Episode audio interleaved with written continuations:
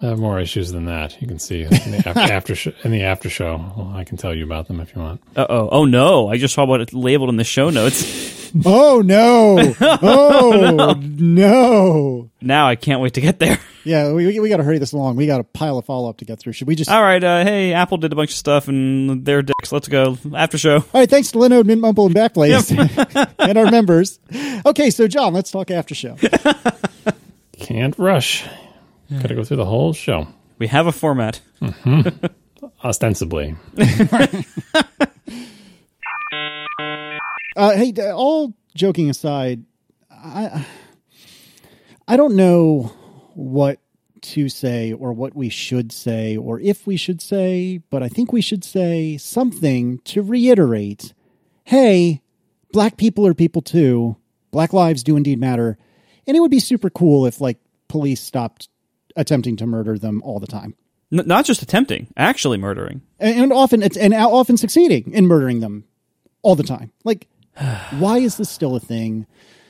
I just, I, I, I just, I know I'm being incoherent, and I apologize because I, I feel wholly unqualified to talk about any of this. But it's, it, well, I was going to say it's flared up again, but it never really went away. It's just people are paying attention again, and I just I feel like it would be wrong not to recognize and, and reiterate that I speak for all three of us in saying that we believe that everyone, irrespective of the color of their skin or where they come from or what they believe, everyone is a person. Everyone's life is valuable. And it is inappropriate for any police officer to unilaterally decide to end somebody's life in almost every circumstance. And and I'm really disgusted that this is still a debate that we have to have and still something that we need to talk about. And I don't know, Marco, if you need to cut all this out because I'm making no sense, I totally understand. But I, I feel like I need to, at least for me, say that this grosses all three of us out deeply. We're really upset by it. And we want to reiterate again Black Lives Matter. Yeah, this is not something that's going to just go away. Like the, it's not. I mean, that's that's part of the you know, horrible, insidious nature of the, of racism and of you know uh, horrible police culture and and you know misconduct and everything. Like that, it doesn't just go away with uh, a couple of weeks of being in the news. Like it's a it's a systemic, deeply rooted problem with lots of facets that all have to be addressed. And it's good that people are still protesting. It's good that this is still, you know, on people's minds enough to actually make noise about it because it's not solved. It didn't get solved in what was it, June? It didn't get solved because it can't get solved that quickly. It's a very complicated set of problems.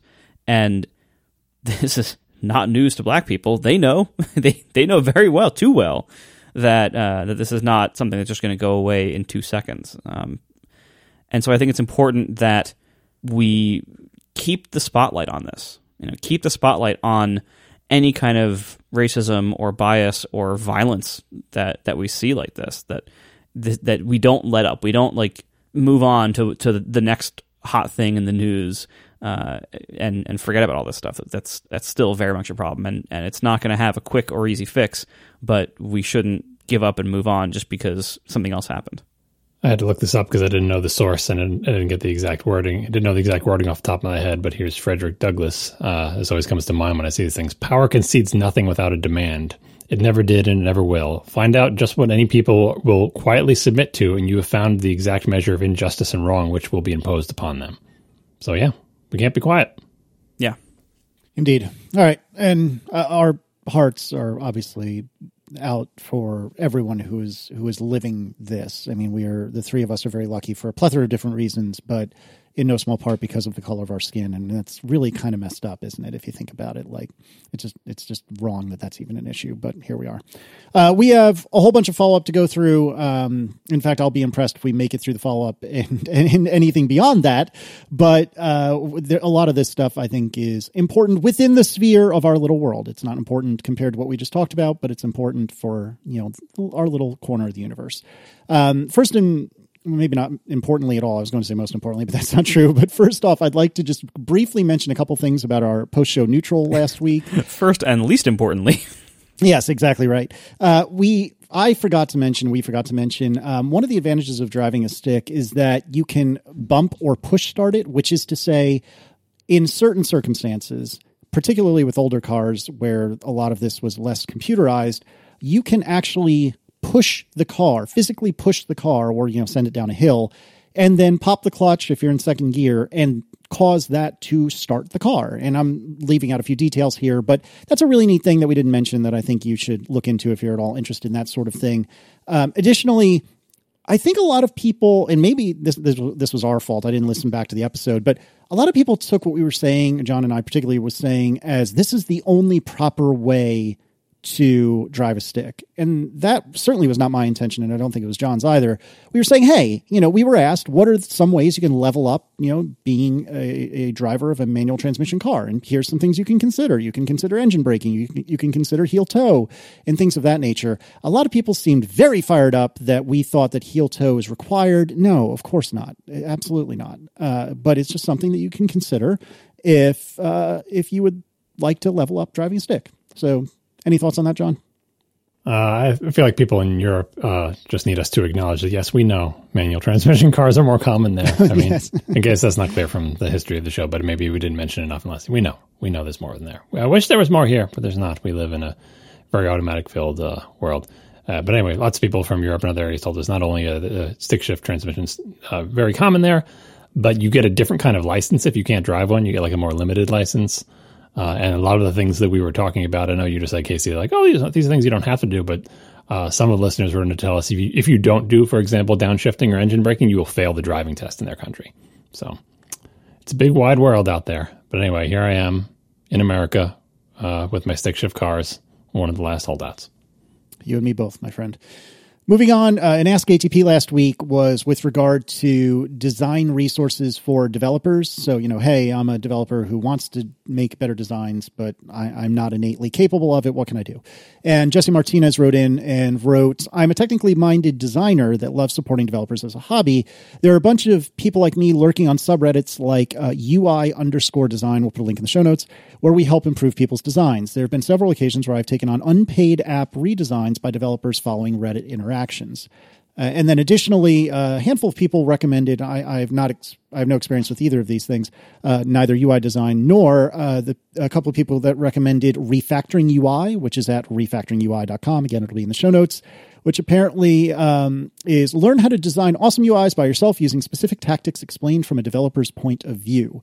So that is something you can check out as well and we'll put it in the show notes. That was more than just a few people. That, that was the most recommended. Yeah, that got so many reactions, uh, responses that that endorsed it or mentioned it that I haven't had a chance to look at it yet. But I think we I think I, I definitely have to now because of just the volume of recommendations it got. Yeah, same. I looked at it a little bit, like, and I think the reason it got so many recommendations is because it's like broken down into bite-sized pieces. It's not like you have this big thing dumped on your head. Like you can go there for thirty seconds, click on one thing, and learn something you didn't know about design, and be like, "Wow, I learned something," and it took like thirty seconds. Right? I don't know how deep that rabbit hole goes and how much content there is there.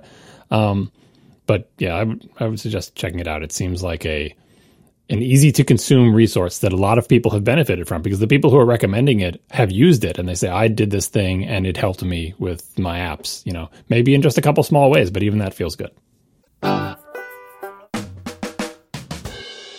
Moving on, Jason Stanfill writes As a Fortnite player, I thought I should mention that there's a deadline of sorts with regard to the whole Epic Apple thing. Fortnite has seasons that last a couple of months. Each season has an updated map and the goal of getting to level 100, and you start at one each new season. The current season ends as we record this tomorrow, which is Thursday, the 27th of August.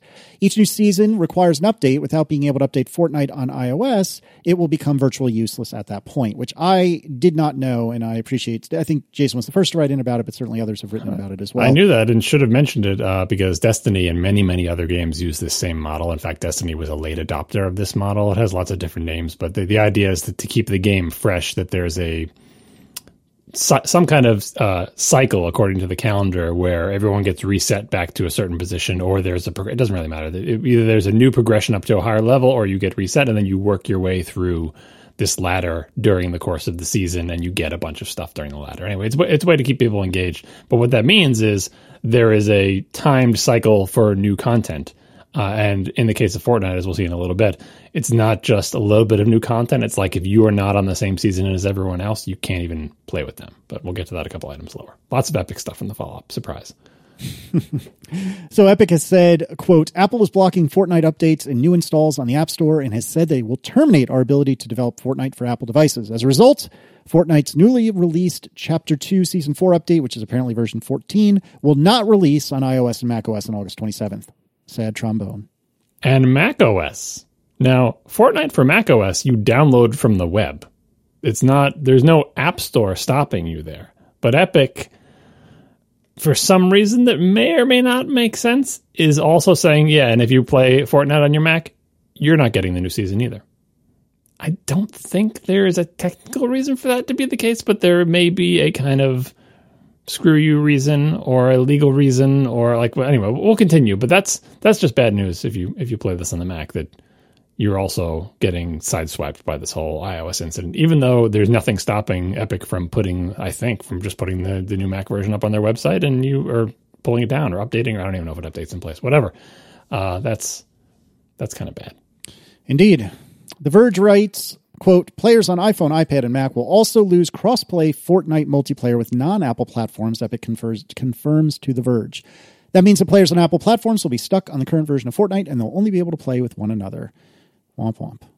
Yeah, so that so they won't have the all the new stuff for the new season, and they can't even play with the people who do. So I guess they can play with each other if you still have the game, and maybe keeping the Mac on the old version too means that the Mac people will be able to play with the iPhone people, and that makes the pool of people bigger. So there's more players for matchmaking. I don't I don't even know the logic behind it, but anyway, that's that. Yeah, that's these are the sort of we talked about this before. Like, well, as this court case winds on, Epic's got this, you know, this non-compliant version of Fortnite in the App Store that lets people buy things bypassing Apple's uh, in-app purchase system.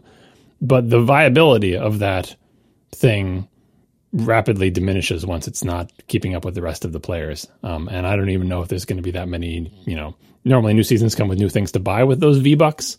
So maybe you can still buy old stuff with the V Bucks, but the value of having Fortnite on the sto- store for as long as this court case lasts is very diminished by the fact by the seasonal model.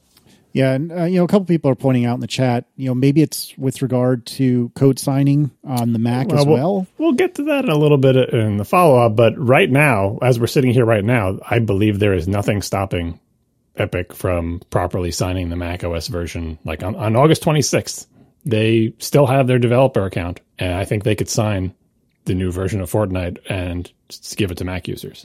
Um, in the you know weeks or months into the future, that may change, but we'll, anyway, we'll keep going. There's more on this later.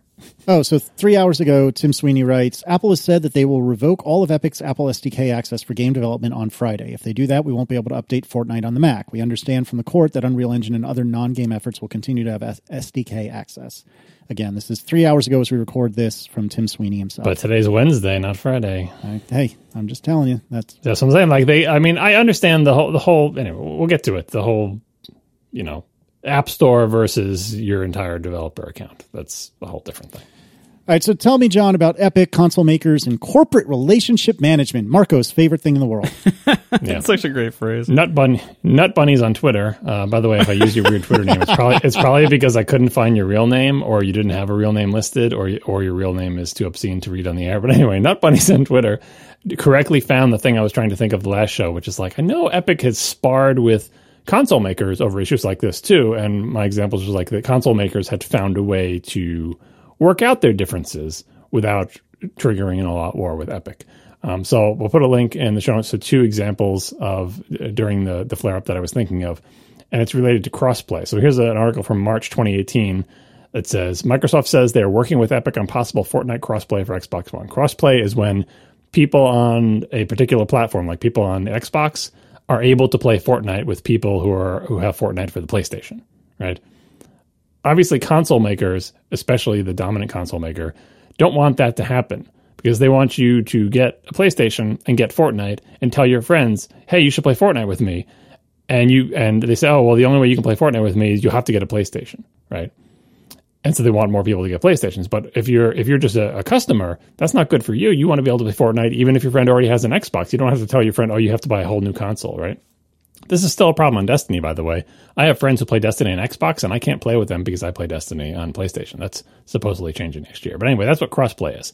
Epic obviously wants crossplay to be a thing because the more people can play with each other, the more likely a group of friends with different consoles at home are, are to get Fortnite and become customers and all play the game together. It's actually surprisingly difficult to get any kind of reasonable sized group of friends to sort of decide en masse to get the same console. Not most people don't buy every single console. Most people just buy one and you know, in the current, depending on the console generation, there's usually one console that is more popular than other, but it's still significant percentage of people are going to end up with the other the other console, right? So here is a couple months later, in September 2018, an article that says Fortnite crossplay on PS4 ushers in a new era of uh, of the console wars, uh, and in the in the body of the Texas, after months of bullish denials, Sony capitulated and will soon allow PS4 players to link up with people on Xbox, Switch, and mobile platforms. Right this is a thing that Epic wanted that the console makers didn't. And behind the scenes, much pressuring and arguing and perhaps even exchanges of money and promises and things happened. And eventually, essentially, Epic won that battle and forced both console makers to enable crossplay. Now, Microsoft probably wanted to enable crossplay because there are fewer Xbox players than PlayStation players. They're in the minority. And so they don't want, you know, those people to feel like, oh, well, you know, law of averages, most of my friends play Fortnite on PS4 or you know whatever. And I feel left out with my weird Xbox, so I got to get a place in here. But Sony was the big holdout of saying we're dominating this generation. Why should we allow Xbox players to play with us? Anything we can get to encourage even more, you know, we want to really lean on them when, the, when we're in the lead. But the end result was Epic basically won that and got crossplay, at least for their game and a few other games across all consoles. And that in turn opened the door for other, you know, vendors like uh, other software makers like Bungie to eventually work towards doing crossplay as well. Like for the longest time, they didn't even mention it. And then when Epic pulled this off, Bungie, I think, started to get the idea that, you know, this is a thing that we can do. And they started negotiating with the console makers. Anyway, this is an example of corporate relationship management. The, there's something that these console makers were doing that was clearly bad for users, like not being able to buy comics in the Comixology app on iOS for some strange reason. Why can't I play with a friend on Xbox? It's the same freaking game, right? Uh, and the other two parties were the platform vendor and the, the third party application maker, and they were fighting with each other over this. And in the end, the situation was worked out such that apparently the console makers and Epic all came to an agreement that they can live with, and the users got the benefit. That's corporate relationship management. Apple should go to that school. Microsoft has weighed in that they support a portion of Epic's injunction. What? Speaking of relationship management, hey Microsoft, buddy pal, remember we worked out that deal where, we, where, you know, well, we sold you Gears of War and you paid us a lot of money to develop stuff for your platform, and we, you know, there's money going back and forth between Epic and all these companies, a whole bunch. It doesn't mean they're super big friends. It just means they know that they need each other.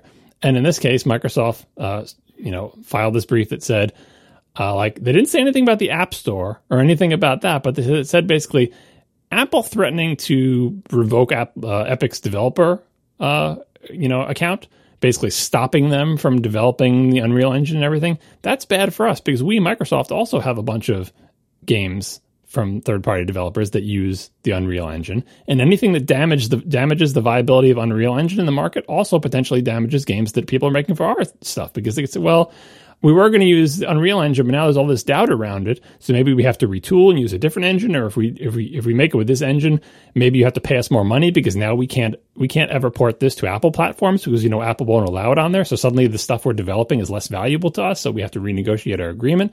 So that's why Microsoft is chiming in here, right? You know, I don't think they're super buddy buddy with Epic, but they recognize when their interests are aligned. It's bad for everybody in the industry, it to some degree if Unreal Engine becomes unviable on Apple's platforms because anyone develop the whole point of these these engines is develop a game on this engine and potentially put it on multiple platforms.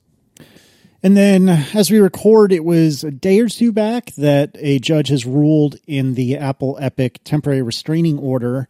And I, I think you will probably have more to say on this, but my understanding is that Apple cannot prevent Epic from doing work that relates to Unreal Engine, so in support of you know other companies and stuff like that. But they are perfectly allowed to tell Epic to go outside and play hide and go screw themselves when it comes to Fortnite. Since Epic made that mess and they made it for themselves, they get to clean it up themselves. Uh, so that seems to be the short, short version, which I think makes sense. I don't know. I keep going back and forth on all this, and I probably will for a while, but I think that that makes sense to me. Yeah, I mean, I, I, don't know all the details of legal stuff, but this is the type of thing where Apple was going to make changes. You know, they had a deadline for terminating the account, and they pulled the app or whatever, and, and Epic did whatever the thing you do in court that basically says, hey, judge, tell us, can, like, before we're going to have a court case eventually, and those things take forever. But before that happens, like, while we're waiting for the court case to finish, stop Apple from doing these, these things that damage us. And Epic, of course, said we want our app back in the App Store, and we want not to have our account. Epic asked for everything, and the judge said some of your requests are reasonable. Uh, Apple, where is the quote? Um, uh, let's see. This is a paraphrase of the judge's opinion during the hearing. With respect to Unreal Engine, that seems like an overreach. The contract with Epic International, I'll get to that in a second, is not in breach, even if the contract with Epic Games is. She says that it looks retaliatory to her. So the judge thought, as we said, that, that Apple was being a bully and this is like a retaliation for, you know, the actual issue is let's talk about Fortnite and what it did wrong and everything like that. But because just because Apple can punish Epic in this way, it seemed like it was just retaliatory. So again, this is not a decision about like what is going to happen. This is just while we figure out what's going to happen, while this court case winds on and on. For now, Apple, you can't kill uh, Epic's uh, developer account. Now that that's why I'm confused by the Tim Sweeney things because I know this temporary restraining order, you know, this isn't a decision on anything. It just says while we figure out what the real decision is going to be on these things, Apple can't terminate the account. That's my understanding of it anyway. Um, so I'm not sure why Tim Sweeney still says, "Oh, they said they're going to take away our stuff." The nuance that in this uh, decision, we'll put, put PDF links if you want. They're actually they're actually possible to read. Like it's it's in regular English and not weird legalese. You can actually read them and understand it. Um, is that there actually is a separate legal entity for Unreal Engine, and there's these companies with different names that you know combine or whatever. And anyway, Apple's argument is that Unreal Games, Unreal International, we understand this is all the same company behind the scenes, and maybe you have two different developer accounts, but as far as we're concerned, we take it as all the same thing. And the judge's opinion is like, yeah, that's whatever. I understand what you're saying, but your beef is with this particular game, Fortnite, that broke your rules. You can't just sort of do this, you know, and now we'll do everything bad we can possibly do to you to retaliate for it. At least not until some sort of court decision comes down, and that's going to take a while, right?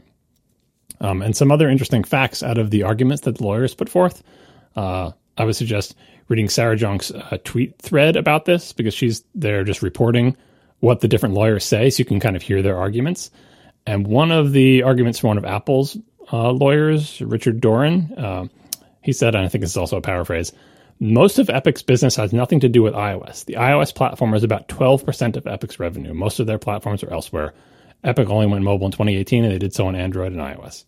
All right, so that was one of the questions of like, can Epic afford to just stick this out and say, you know, I'm, we're not going to fix our game. We're not going to put an app purchase back. We're just going to wait and to see the result of this court case, right? Even if our season ends and it, you know it becomes useless on not useless, but much less useful for people on Apple's platforms. Mobile gaming is huge. Mobile gaming, I think, is the majority of gaming revenue at this point, like globally, right?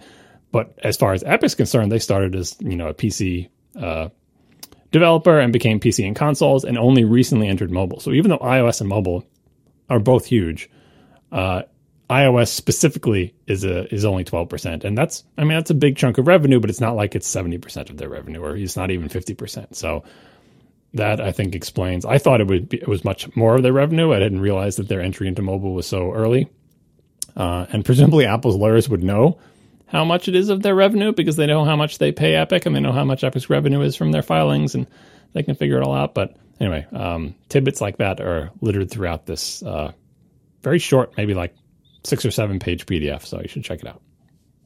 Ugh, it just makes me upset. I just, I hate every time Apple in any way, whether it's a lawyer or you know one of their execs or a, a stupid study they do on the website. Every time they try to defend their behavior around App Store rules and money hoarding, they basically set developers on fire. They have such incredibly tone deaf characterizations and phrasing. You know, like, like their thing last month about you know or whenever that was but the hey, about like how they didn't contribute to the App Store with Basecamp. Like uh, the wording they choose to use, the arguments they choose to make, it makes me ashamed to be a fan of this company, and it makes me extra ashamed to be a developer for this company and for this App Store and. I love Apple so much in so many other ways for so many other reasons we're all such big fans of them, and it, it hurts me to see this company that I'm such a big fan of and that I'm so involved with be such a jerk in this other way. Like they have such an incredible failure to read the room. They have such an incredibly like tone deaf and a flat out wrong view of developers and their role in the App Store and the App Store's role in contributing to the iPhone.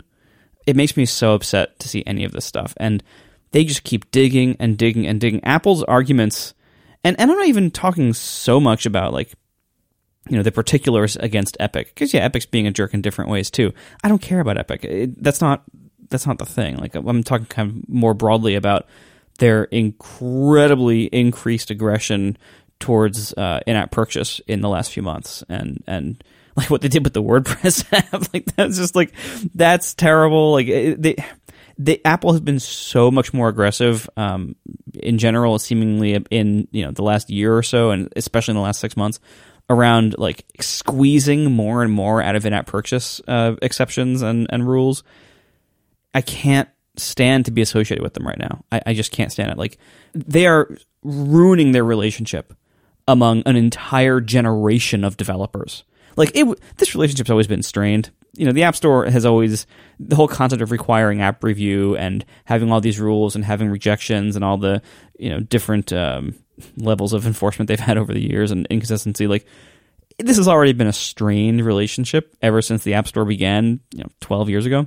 But they have just taken a turn for the worse recently so much so that I've considered the possibility I know this sounds crazy I've considered the possibility that like what if they want to get rid of some of these rules because they think it's a little much and a little wrong too, but they know that if they just do it, they might face like a shareholder lawsuit. So what if they are like provoking government regulation by going so over the top that they are that they are regulated and therefore then they can tell the shareholders we so. had to do this like but that's I know that's unlikely. Almost impossible. I, I'm not saying that's what I think is going on, but I'm saying their behavior is so ridiculous in this area recently. It's so over the top. It's so insanely greedy and aggressive and hostile and just they're like they're doing everything wrong from a developer relations point of view, from a corporate relations point of view, from avoiding antitrust regulation. Like they're doing everything as wrong as possible in this area. So over the top ridiculous, so offensive, so like just abrasive towards everyone, and so just unabashedly, shamelessly greedy and stingy, and just they're being such jerks about this whole thing. I can only conclude as as like a hopeful point of view that uh, where I hope this company has not gone insane. I hope that this is all some big strategy to get themselves regulated because the the more likely alternative is that they've they just are these massively greedy horrible jerks now and I just can't stomach that. Yeah, a lot of the the arguments when it comes to legal cases, like it's a lawyer's job to find every possible argument and to use the ones that are most effective given the legal precedents and everything. So if you see an argument in a court case and it seems really terrible, in some respects it's like, well, but that's what court cases are about. Like you kind of have to check your shame at the door and say, look, do you want to win this court case? That's why you pay me. I'm a lawyer. I'm telling you this is your strongest argument. Go with this. And so they make arguments that from the outside look ridiculous or silly or you know, ineffective or put Apple in a bad light, but legally speaking, may give them the victory they want. And in general, that's a calculated risk to say, well, most people don't follow details of court cases, so that's fine. The problem in this situation is a lot of these arguments that Marco was having a strong reaction to were made before a court case existed, before Epic sued them, before any of this happened. So you can't say, oh, Apple was doing that because like in in a court case you use all the tools at your disposal. Apple itself directly made these arguments essentially to the public as a form of PR, and that's back when we were saying, "Apple, this is not this is not good public relations here. You don't realize how you're coming off maybe to developers. I mean, maybe you're trying to appeal to users, but developers see the same thing, and in fact, are paying more attention to it. So that's that's a lot of the problem here, and it's a lot of the exact same arguments. Like I think at one point there was a quote from somebody, it might have been Phil Schiller, I don't remember, of talking about how. Uh, how Epic uses metal uh, in their games and how Epic was on stage with Apple, uh, saying how great metal was at very, you know, because we've seen that at various uh, WWDCs and other conferences, and how Apple doesn't charge anything for metal. And you know, as one developer pointed out, it's like Asterisk. this is not compelling. It's not compelling for you to say, you know, all these APIs we give you, we let you have Xcode, and we let you do these APIs, and we pay to develop them. It's like, yeah, you're a platform, and we're third party developers. That's how it works. Like we, you know, like what do you, what do you expect to happen? Like, you know, you if you thought you could charge for them, you would, but you know, it, it's a competitive advantage not to charge for them and in your applications. and anyway, um, OpenGL, an alternative thing, you deprecated. So what are we? Of course, we're going to use Metal because you get rid of the other API. Like you can, they can not make a game. It's like see how see how they love Metal. Like that's I mean the whole conversion to Metal. That's an example of good corporate relationship management. Apple has strategic goals. They they want to switch to Metal because they're going to make their own GPUs and their own system on a chips, and they you know like they they want more control over their graphics destiny, but they need developers to go along with that. So they found a way to work out a, a you know a, a, situation with the big game engine developers to say we need you to get onto Metal. I know you don't want to do it because your engine works okay in OpenGL now, but here is you know the stick is we're going to take away OpenGL eventually, and the carrot is hey you can be on stage and we'll show your games and whatever. There you go. You did it. See? Win, win, win. Of course, now when they're in a fight, that comes flying back and says, You seem to like us when you were doing the metal stuff and we didn't charge you for metal. Aren't we awesome? It's like, that's not a good argument. It doesn't make you look good, Apple. Like, again, maybe in court that's good, but they made that argument before court of how, like, how great Apple is that they would provide these APIs for you. We spend all this money to make these APIs and you ingrates and we don't even charge you for it. I can't believe you ingrates. And it's just, it's not it's, it's not a I, maybe it's a good legal argument. I don't know. We'll see, but it's it certainly doesn't play well with developers. And I think uh, users, users who aren't listening to tech podcasts, probably have no awareness of any of this other than Apple and Epic are fighting and Fortnite broke on my kid's phone, right? Mm, and that's still not a good look for Apple. Anyway, Well, even that, I, I think that is, you know, we. I don't think we because we are not like big Fortnite players. I don't think we fully understand the impact of that. Uh, and I'm glad that you know listeners wrote in to explain things like the seasons which I didn't know about. But like I, I think often, like you know, right, you know, my kid has an iPad. He uses it constantly. The two things he uses it most for are YouTube and Minecraft. If you know, he hasn't discovered Fortnite yet. He's he's a little young for it. But I thought like, what if this happened to Minecraft? What if Minecraft stopped being available on the iPad and you know it stopped getting updates. You couldn't play online anymore. And maybe it even you know did the whole like you know developer re- revocation thing where it would stop launching. I think he would never touch his ipad again. That would put him off the platform for a long time. Like here's what would probably happen. You know minecraft is such a big part of his life that like we don't think is a bad thing. And, and we support that you know with with limits but you know we support that. So it's such a thing that like if his primary Minecraft device stopped being able to run Minecraft, guess what we would do? We'd probably get him an Xbox or a gaming PC, and he would just switch to that, and he would never touch the iPad again. So that's that would be a user on Apple's platform that they would just lose for a long time, possibly forever. And I think while again, while I don't give two craps about Epic, and and I think they're being jerks in their own way throughout some of this, I do think that's not to be overlooked. That like it is going to be a significant cost to Apple's platform to have all these, you know, millions probably of, of gamers now, like, you know, they, Apple's platforms have always kind of been second class citizens for, for major gaming. Um, but now this is like a major loss for them. And all those gamers who were playing Fortnite on iOS devices, how many of those people are going to blame Epic for this? Probably not a lot. Epic's done a really good job of showing all of them this is Apple's fault.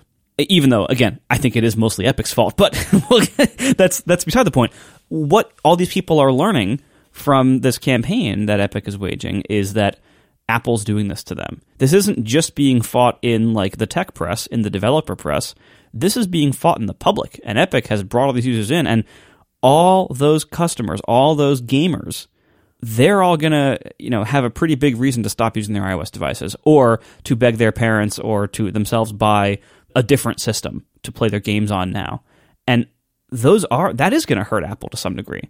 It's not going to like put the company out of business or anything, but that is going to be felt. Like this is a significant difference here like in this fight compared to other fights that mostly happen kind of like behind the scenes and closed business dealings, um, and the companies didn't want to drag it into the public or couldn't drag it into the public. This one is starting in the public, and it's really, really big, and it's it affects a lot of people, and it's making Apple look like the big bad guy that, frankly, they pretty much are uh, in this area to millions of gamers and millions of customers who before weren't part of these fights, weren't part of these discussions, didn't follow this kind of news. Now they're in it. And they're all going to get this horrible impression of Apple that could last a long time. Yeah, I mean, something that's helping Apple a little bit here is that uh, Apple's platforms are basically third class platforms when it comes to Fortnite, right? Because like the, the serious players are playing on PC because you can get the highest frame rates, the highest res, you know, and you can use mouse and keyboard and all that other stuff. And then consoles are the second tier, and touch input iOS devices is third tier. Not that there aren't a lot of users, because there are a lot of users or whatever, but you know, and it's only twelve percent of uh, of Epic's revenue, but twelve percent is still not nothing. But in general, I think Apple has helped that like that people don't buy iPads to play Fortnite, right? It's a thing they can do on the iPads that they have, but if they get super into Fortnite, they are going to eventually get a game console or PC as they get older. They will graduate from it because it's not the ideal platform for that type of game. It's great that it's on there, it's a benefit to Apple, but it's not like, for example, losing Facebook on the iPhone because Facebook like is natively like an iPhone. I know this is a weird thing to say, but like a lot of people read Facebook on their iPhone. There is no first class platform for Facebook that is not your phone. Like that is the first class platform, right? So again, Epic is obviously not as big as Facebook and it's not as used by as many people or whatever. But just to give an example, like Apple's isolated from this a little bit because it's bad if uh, Fortnite never comes back on the platform, but every single one of those users can can and probably was going to inevitably transition to playing Fortnite on a different platform. I don't think anybody is willingly playing Fortnite on an iPad as they age out of you know, childhood into teen years into adulthood. Like if you're an adult, I don't know how many adults, unless they're really, really forced to and they don't have any other choice, are willingly playing Fortnite on an iPad if they have any way to get a game console or a PC. So, John, is it finally time to talk about antitrust in Apple? Almost one thing I just want to clarify because I think I figured out Tim Sweeney's tweet. this is still follow up, or, or, that no, that's the topic. But this is the finishing up the follow up. Uh, Tim Sweeney's tweet that I didn't understand. All right, so this is a, more about Epic Games versus uh, Epic International and Unreal versus Fortnite, right? So Tim Sweeney's saying that Apple said they'll revoke all of Apple's SDK access for stuff on Friday, blah blah blah. The temporary restraining order does not stop Apple from doing that to the count that owns Fortnite, but there's a different developer account for Epic International that has the Unreal Engine stuff, and that's the one the judge said that Apple can't ditch. So Apple can, and apparently is still going to uh, terminate the developer account that that uh, is used to uh, build and deploy Fortnite. Right? Still doesn't explain why they didn't release one last version for Mac users right now because it's not Friday yet, and you could put out the build right, and then the Mac users could have it. And I suppose you know they can't do it for iOS because iOS is off the App Store, but there is no that you know again Fortnite's not on the App Store for the Mac. But anyway, that's what Tim Sweeney is saying. He's saying, "Oh, they're going to kill access on Friday," and that is true, and the judge is not stopping them from it. Anyway, I, that that's how that that works. So I feel better that I understand the complaints now. I still don't understand why the Mac version isn't out, but it's kind of a foot stomping. Like, well, if you're going to kill my account, I'm not going to rush for the last two days to try to get the Mac version out because what if there's a bug or something? And then we'll no longer have a developer account for it to fix the bug, and it'll be bad. So, antitrust, antitrust in Apple. Marco has certainly talked a lot about this, uh, and I think Casey, you weighed in on it a little bit, but I've been avoiding the antitrust angle, as in like the the legal government and just the general idea of the referees coming in and saying uh, what you're doing is bad and we need to change the rules of the game so that you're not what you're doing is not damaging to the overall game and everyone who plays it, right? Our economy. Um, and my my opinion on antitrust is mostly shaped by my sort of formative experience of antitrust, which is the Microsoft antitrust trial, which was a very big deal in my life. I was very big into the Mac and PC wars when I was a kid and was very anti Microsoft. Uh, and all the, the media and explainer articles and, you know, stories surrounding the antitrust, the Microsoft antitrust trial really sort of let me g- gave me a surface on which I could bounce all of my thoughts and opinions on antitrust off of. Right now, I don't. I'm not a lawyer. I don't know what the legal situation for antitrust is, and you know, I didn't know all the nitty gritty legal deals of the Microsoft one. And I'm sure I won't know the nitty gritty details of whatever might may or may not happen related to tech and antitrust in the coming years because there there are rumblings of, in Congress about that, and there were those hearings and all that. So I don't know, but my personal like sort of yardstick for antitrust and when it's being damaging is based on something that was repeated a lot in the Microsoft trial and, and the Microsoft case, which was lots of things that you do as a company in our semi-capitalist, uh, you know, economy to try to get one up on your competitors are fine until you become so big that you are a quote unquote monopoly. And then suddenly all the things that you did to get there whole bunches of them become illegal because it's fine to, it's it's fine to do this thing like okay well if you buy product X from us you also have to buy product Y right? It's fine to do that when you're still little because if it's if your customers don't like it they can say I'm not gonna, I don't I don't you're making me buy X when I just want to buy Y I'm going to go to someone else right? Because they are competitors and they can go to them right? But eventually if you become a monopoly you tell them oh if you buy X from us you also have to buy Y and they can't say, I don't want that deal. I'll go buy from someone else. You know, and you say, who else are you going to buy from? We're the only game out there, right? Now, obviously, in most cases, a monopoly is never literally the only game in town. But there was a particular moment I remember from the Microsoft antitrust trial, which had me going, yes, finally, because as a Mac fan at that time, it was so clear to me that Microsoft was a monopoly. Like that wasn't even a question. I just wanted them to get to the part where they said, okay, given that you're a monopoly, are you allowed to do X, Y, and Z?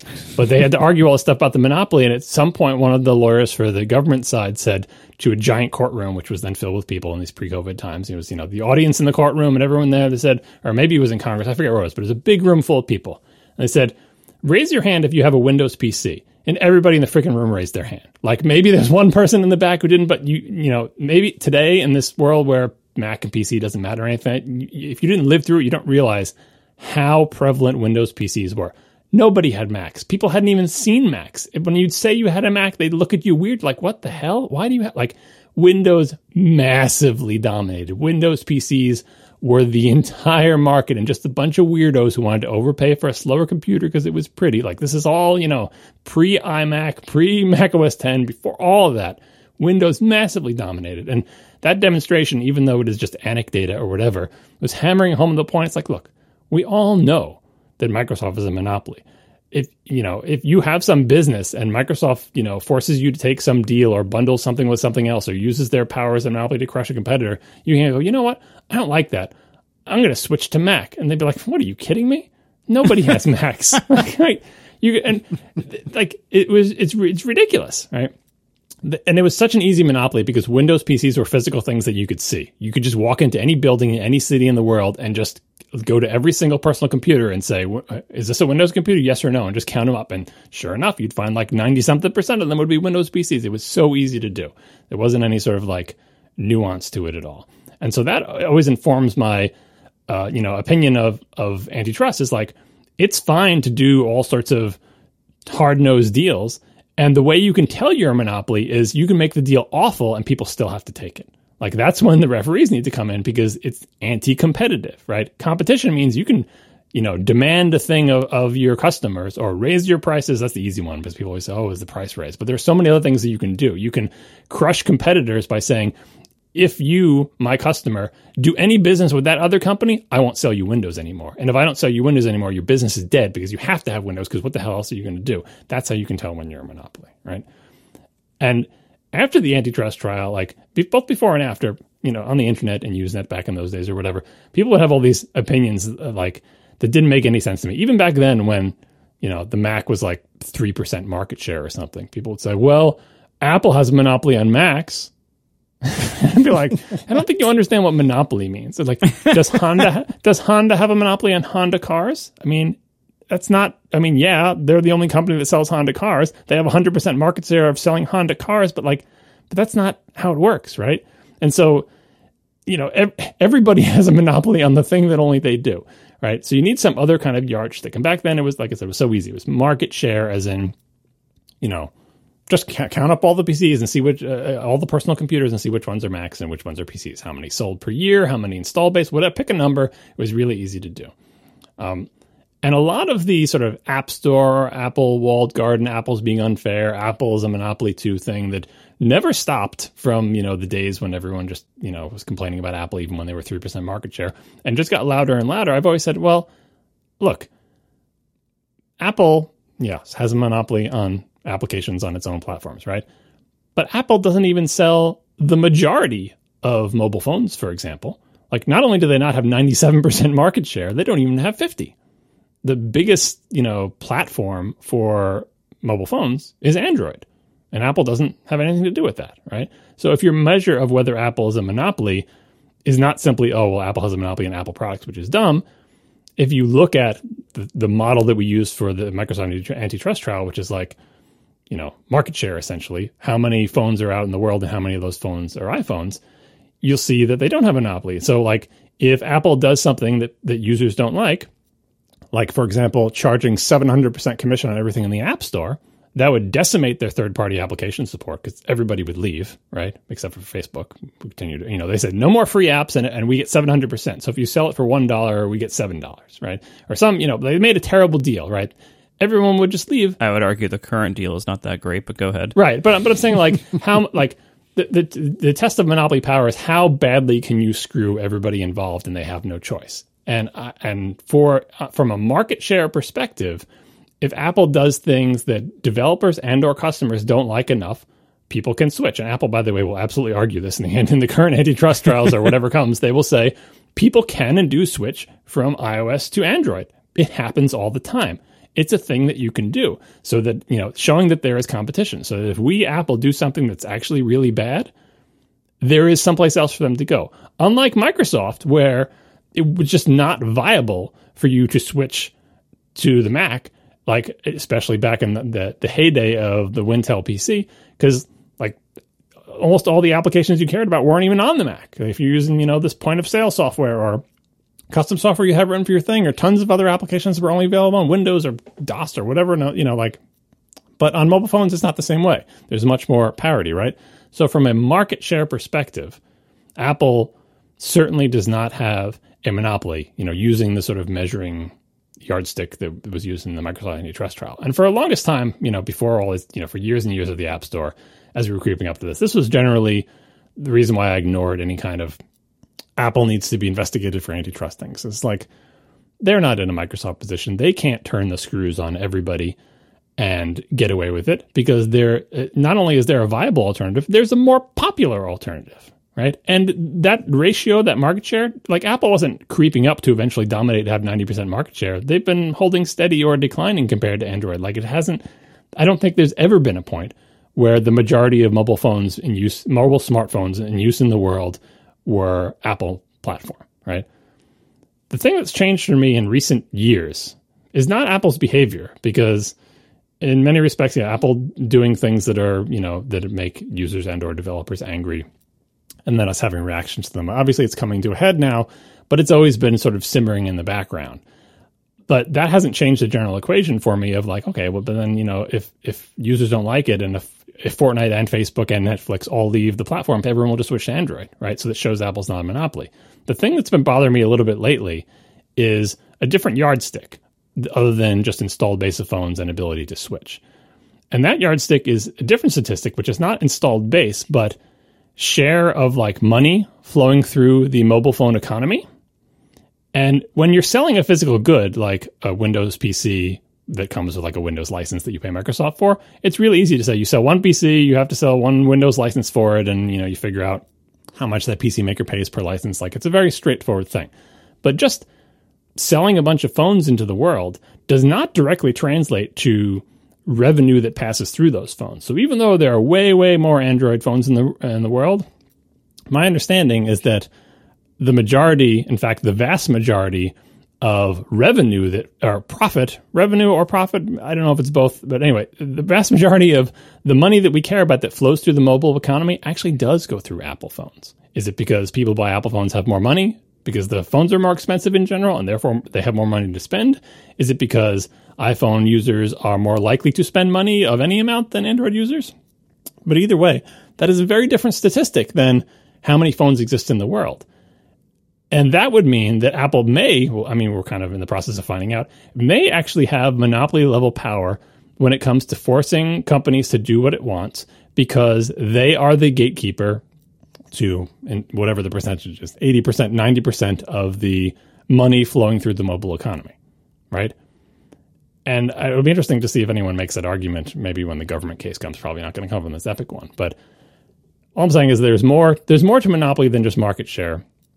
And what really matters in monopoly is what kind of power you have. Now, I don't think that Apple currently actually has the power that Microsoft had to basically get its way because these companies need Apple because they need that 80 or 90% of revenue, just because I think it's a little bit more fragmented than that. And I also think the revenue would go with these companies if they abandon Apple. So Facebook, Netflix, you know, Amazon, uh, Epic all left Apple's platform and went to Android, I think the money would follow them because the people who currently have iPhones and have been spending all that money would switch platforms. But right now, Apple's, I don't know what you want to call it, money share is way out of proportion with their market share. And that's the thing I'm keeping the, uh, my eye on because you can imagine if Apple's money share got to be, you know, 99% or 100%, and Android was just that phone that people get who never spend any money through their phone, Apple would have a lot more power than it does now. I think part of the battle that we're seeing here is a test case to, to see exactly how much power Apple has. And thus far, I, Epic, I think, has shown that Apple has less power than Apple thinks it has. Because Epic is willing to defy Apple, and Epic's not even that big in the grand scheme of things, right? They, how much does, uh, granted, Epic has less to lose, but they are a small fish compared to the biggest company in the world. And they're willing to go head to head. They're willing to take the hit. They're willing to battle Apple on this front. And it's a couple items that got pushed out of fall because it was too long. Um, talking about other companies doing similar things, I think people smell blood in the water when it comes to Apple. And I think that shows that Apple does not yet have monopoly level power. And what and that's why most of my other discussion of this topic has been Apple, you're doing stupid things. Corporate relationship management is bad. Uh, what you're doing is not going to work, right? I'm telling Apple as a customer that likes their products that you're making bad decisions. But at no point did I said, Apple, what you're doing is illegal. Or Apple, what you're doing is immoral. It's just stupid business, right? You're making people like Marco super mad at you. That's bad business. It's their right to do things that are bad for their business. Uh, but I, you know, I'm going to say that I don't currently think that anything Apple is doing, specifically Apple, requires antitrust intervention based on their current power in the market. But I will say that writ large, there needs to be new regulation in the tech sector to control the actions of all companies. Because when you go look at Google, it's like, oh, well, Google, you know, that's the place where you can change, right? Google does all the same stuff, or mostly most of the same stuff. And it's not because there's collusion or anything. It's just because there are too few players, and those players have found things that they can do that make them tons and tons of money and give them tons of power. And even though they are themselves are deadly competitors, you know, all the all the big tech companies are themselves deadly competitors with each other. There's just not that many of them, and that is too much power concentrated in too small an area. And that's why we need new regulation to protect customers, to protect not to protect developers specifically, but to protect customers and their data and their rights and everything having to do with that. So I think absolutely there needs to be new and better legislation, which will be really hard for our uh, our broken system of government to produce it anytime soon. But anyway, there needs to be that. But I don't think Apple itself. I, I could be convinced otherwise. You know, that's I'll see your evidence in court eventually when if this ever comes to court, right? but I don't think Apple specifically anything that it's doing uh, demands legal intervention. I just think they're being stupid.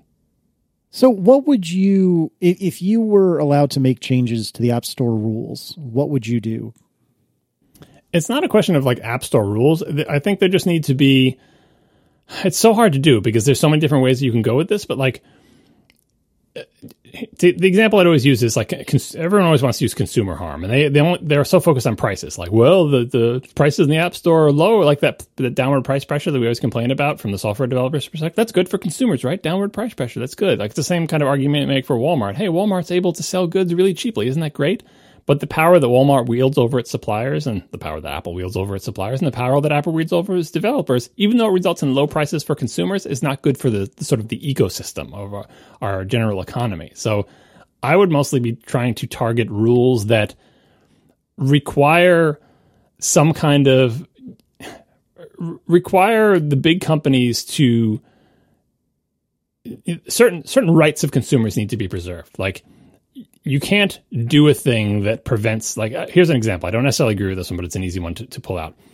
You can't do a thing that stops people from being able to install whatever software they want on their phones right? So si- side loading for example. Again we talked about this before. I don't necessarily agree with it but it's an easy thing to say. Customers it's their phone. They bought it.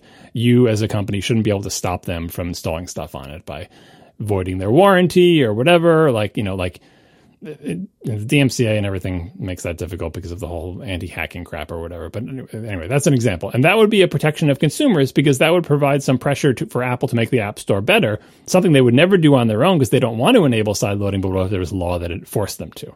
That's a bad example because I don't agree with it. But that that is an example of sort of a thing that would apply to everybody. And that it would force more competition and it would force more innovation, right? Because lots of things that aren't allowed on the App Store will never know what could have been created and what somebody bailed on because they thought it was an awesome idea, but they said, "Oh, that'll never get past app review," so they didn't do it, right?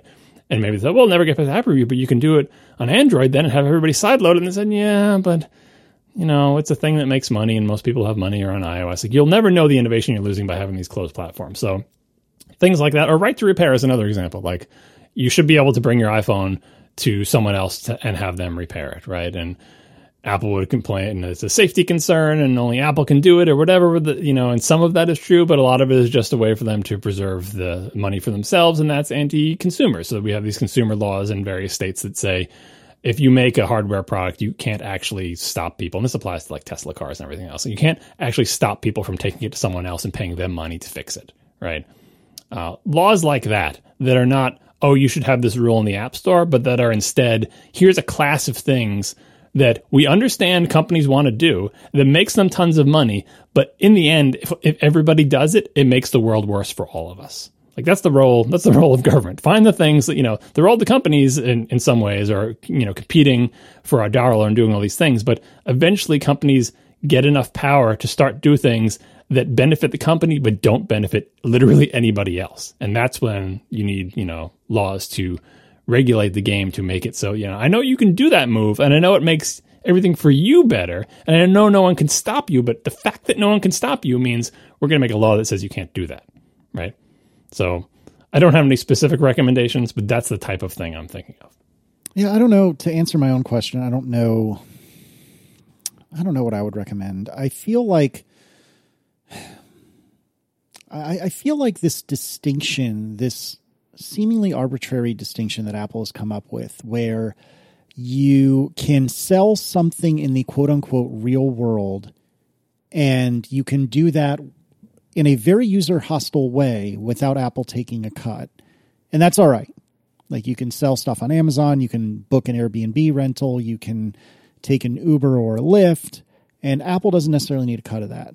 You can schedule an in person and pay for an in person gym class but it's in person, so it's okay. But suddenly, if it's virtual or fake, if you will, I don't literally believe that, you know, but for the sake of discussion, fake or, or electronic or what have you, suddenly Apple deserves the money, according to Apple. And that, that distinction, while it may have made sense early on, I don't particularly understand it now. And uh, I finally had the time earlier tonight to read Ben Thompson's last couple of posts about this. I think they might have been members only posts. Um, if they weren't, I'll link them in show notes. But the big one wasn't.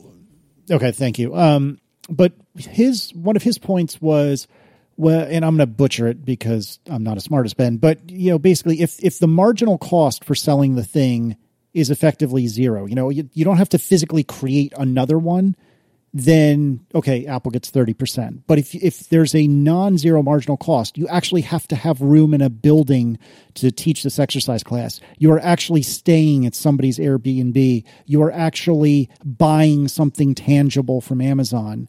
Then then maybe there should be some other tier wherein Apple gets a cut, but maybe it's not 30%. And maybe those companies should be allowed to offer their own payment systems and so on. And I feel like I understand the spirit of what Ben was going for, but I think it gets really complicated really quickly. And I, I think that in order for it to be fair for everyone, for users, for developers, for Apple, whatever the system is, should have a really, really simple elevator pitch. And to be fair, the elevator pitch or the, the summary of today's system is everyone pays 30%. Asterisk, Asterisk, asterisk, dagger, asterisk. double dagger. Yeah, yeah, exactly. but but you, I, I think you take the spirit of what I mean, though. And I don't know what that simple answer is. I just really don't. I mean, I, I don't think it's possible to draw that kind of distinction in a reliable, enforceable way. Like this is why, like I, I'm actually, I, I'm I'm actually being a little bit more ambitious with what I hope to happen now. Not that it will. There's, I think, almost no chance of this ever happening, even with regulation. Uh, but I think you know one one of the big challenges Apple has always had with App Store rules is that many of the rules are fairly straightforward, objective rules of like, you know, the app can't crash during app review. That's bad. Uh, you know, it has to do what it says it does, e- et cetera. You know, it can't be malware. It has to, you know, adhere to certain, you know, restrictions on how it uses certain hardware features. And, you know, th- like there's so many parts of the rules that are sensible, defensible, and objective. And are therefore should be fairly easy to enforce consistently and fairly and in a way that everyone can predict uh, before they go and develop an app or submit it. Like so, it, it's fairly easy to avoid stepping on you know the the straightforward, obvious parts of the rules. And most of the App Store review rules, and I would even say most of the value of them to customers falls into that category. We're only really talking about a relatively small handful of very vague, very controversial, unpredictable, and inconsistently enforced rules. And I think it would be better for everybody, including Apple eventually long term, but better for everybody, certainly better for, for developers, and I think even better for users and for the whole ecosystem, if the only rules that were enforced were objective, easily defensible rules. And so that's why I don't think you can really make a lot of like strong cases for any of these rules that have to do with whether Apple can demand 30% of your money based on how and why and for what your app is processing payments. So, what I would actually uh, hope to see long term, and again, I know this is really optimistic. I don't think it'll ever actually happen. But what I would hope to see long term is for Apple, and I know this sounds crazy, give me a moment, I will, I will explain, to just drop the requirement and let people do in their apps whatever the heck they want to do with payments and credit cards and money and anything else you know, this sounds crazy. I know. Oh my God. What if there's all these scams and people take their credit cards and everything? Well, you can do all that in Safari and the world has functioned. You know, yes, there are some scams. There are also lots of scams in app in Apple's in-app purchase system that use subscription billing and misleading things. Like, yeah, there's there's a lot of scams in the App Store too. Uh, and again, the world has gone has functioned and gone on with it. Like, credit cards are pretty protective about fraud, and people blow money on stupid stuff all the time through legitimate and illegitimate means with credit cards and with games and everything. Like, so I don't think there would be a meaningful consumer harm. And you can look at the web, again, bringing this as another example because it's a huge one. You can look at the web and you can say, okay, well, the web, you can buy things with your credit card on sites. However, there has recently, eh, you know, relatively recently, been this additional option that Apple offered called Apple Pay on the web. And Apple Pay on the web is awesome for me, as a consumer. It, whenever I see a way to buy something with Apple Pay on the web, I always choose that option. And I've even occasionally not bought something because it was too hard to do. Like especially if I'm on, if I'm on my phone, I don't want to like type in all my billing info. Whereas I probably would have bought it more easily if there was an Apple Pay button. And so there's actually a big incentive for people with web checkout or purchase things to add Apple Pay support. And Apple does get some kind of, I think, very small percentage of those sales. I think it's on the order of like 0.1% or something. Like they get some kind of small commission as part of the credit card merchant fee, but you know, they don't get a lot of that. But, you know, Apple's paid for that. And, you know, there is huge benefit to me as a customer of using Apple Pay. There is pressure, therefore, on the website to integrate it. And it has this wonderful user experience. I don't see anything wrong with a long term vision in which apps can do whatever they want with payments in their app. If they're scams, App Review can still take care of that. I'm not pushing for side loading. Still, I, again, I, even in my like crazy new world here, with this thing's never going to happen. I'm not pushing for side loading or alternative app stores because um, you know that's that's a whole can of worms. I, I, don't I don't think we need to go there necessarily. Um, but it, so App Review can still function as a way to filter out scams and and bad actors and things that are breaking you know more objective, easily defensible rules. But it's just too messy in the real world to try to like you know, govern in a way what they ostensibly do with these rules. Uh, to try to like enforce rules that are you know consistently and predictably and across all apps.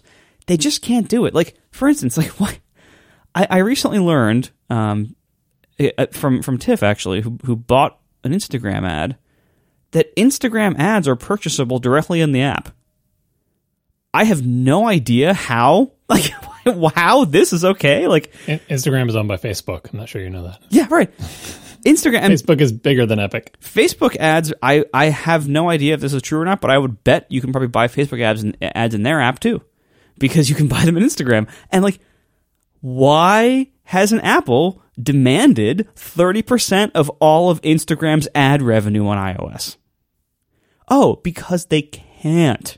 Because yes, John, they're they're too big. Like Apple couldn't anger them that much. I have no idea why it's okay for Instagram to sell ads in their app and yet it's not okay for a lot of these other things that Apple has rejected. And this this kind of inconsistency is never going to go away you know, you, you, look at the WordPress rejection from from last week, uh, and it's like, and even that's like, it's a weird, vague, blurry line of like whether this should have been allowed or not, and it's all these complexities about how how do you define the purchase and what is WordPress versus the app and the service. Like, there's all these all these blurry lines because that's the real world. In the real world, we have a few, you know, we have some simple cases where the, the rules are clear cut and make sense. Then we also have a whole bunch of really complicated things where it's kind of vague as to whether it should be allowed or not they're never going to win that fight. They're never going to find a way to consistently enforce this rule without the problems they have now of just being just angering everybody, get constantly getting in disputes, having unpredictable, inconsistent enforcement of everything, and that has always gotten them in trouble with the App Store, always since day one. And the, their recent incredible increase of aggression in this particular area, which seems to me like a desperate way to drive up service revenue when everything else is constant. But hey, that's just me. Um, their incredible aggression in this particular area to squeeze out another few percent of profit margin for this quarter or whatever. I don't think it's worth it. Like I, I think they're doing so much more damage. Long term, I would be totally pleased and, and happy if they would just have a consistent, easily enforceable rule of do what you want in your app, and you can use our payment system if you want. And then Apple, again, as I mentioned a few episodes ago, would be forced to compete because their payment system has a lot of big advantages. Like, for the same reason why I love using Apple Pay on the web, I also love buying subscriptions to things with Apple's system instead of someone else's system because it is easier, it is faster, and I know that it, when I want to cancel it, I don't. I'm not going to have to call anybody or do any you know weird jumping through hoops. I can just cancel it and that's it. And so there is still that consumer pressure that like app developers will still have huge incentives to use Apple's system because their customers will demand it and they'll get higher conversions as a result. That's why I would still use it for Overcast. That's why I would still use it as a customer, of, as a user of all these other apps, and I would I would subscribe more readily to something that offered Apple system than something that doesn't. that alone would be a reason why most apps probably would still choose to use Apple's system. And that would be totally defensible on Apple's part. They could they could still charge their same rates on that because they're they are providing legitimate value and they're convincing you to use it not because of a giant stick that they wield, but on its merit. And that they would like imagine how nice that would be to choose to use Apple's in-app purchase system because of the merits it brings you rather than to have to be forced to use it and have all this crap going on with all these rules that you have to tiptoe around. Otherwise, Apple will demand 30% of your entire business that has nothing to do with them. And and I frankly like Apple's counter arguments to this hold so little water. Their counter arguments, like the the consumer harm side, is mostly not there. Like if, if they would allow other payments, it's mostly not there. Uh, and I think the market would sort that out just like it has on the web.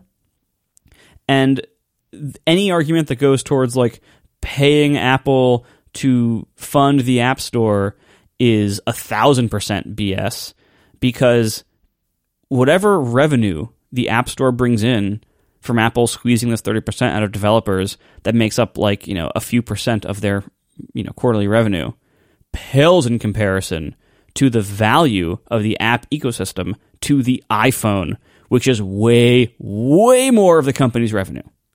Because the iPhone wouldn't sell at all if it weren't for all these third party apps. How many people do you know who would buy an iPhone if it couldn't run any third party apps? I bet it's not a very big number. I know, yes, the original one, blah, blah, blah, that was a long time ago. These days, the value of a phone is the apps it runs. And in particular, a handful of very big company apps that everybody wants to run. And a phone that can't run those apps is not going to sell. And Apple, without the iPhone, is a, a, shareholder lawsuit. That's for sure. A new CEO, like that's everyone gets fired if the iPhone is not selling. So you know that's that's way more important. And the value of the apps is such a massive part of all of Apple's hardware platforms that they make way more money from than this stupid services category that keeps having them screw their customers over. They're they're framing it as like, oh, you have to pay your way, and and that's how we justify this. But that's not the reality. That's not where the that's not why the App Store is here. You know what's also really important to Apple? Like the bathrooms on their campus. How much money do the bathrooms bring in? it, it, you can see like it's a ridiculous argument to start separating things out when like okay there's a lot of value to that in other ways. They're pretty important. You just gotta you know sometimes you gotta just fund something because it's important to the rest of your business that makes money. The app store they're double dipping. They have found a way to make significant money by squeezing all of us from something that they would be running anyway because it has massive value to their hardware platform that makes them way way way more money. Apple would be in great shape and would have huge motivation to run the App Store for free. They don't deserve any percentage of our money for running the App Store. We are in a symbiotic relationship here. You know, we we have software that we sell or make money from, and Apple has a platform full of users. By us having our software on their platform, everyone benefits. The users, Apple's platform, and therefore Apple, and us by making the apps. Like we all benefit from that. That's why they do it. And so Apple doesn't need any percentage. They all they need to do is cover the credit card fees, and they can do that with five percent or less. They don't need all this from us. They're they're taking it because they can. And again, it's it's a bad look for so many reasons. Um, and and the the really truly sad part about all this is that it this is like a drop in the bucket to them still. Like they're they're destroying their reputation. And by the way, like Sean, you know, like being an Apple fan for so long, we've had to fight a long time to try to convince the world that Apple is not like just greedy jerks about everything. and they are now showing the world that they totally are greedy jerks about everything. This kind of reputation takes so long to shake off. I, I just I wish they wouldn't put themselves in this position. Like it, it's it really is. It, it's it's like your best friend is like in front of a crowd start and starts to tell a racist joke and you're like oh no. Oh god no. No no no. Stop. Stop. Please don't do this. Because you don't want to see them look like a jerk.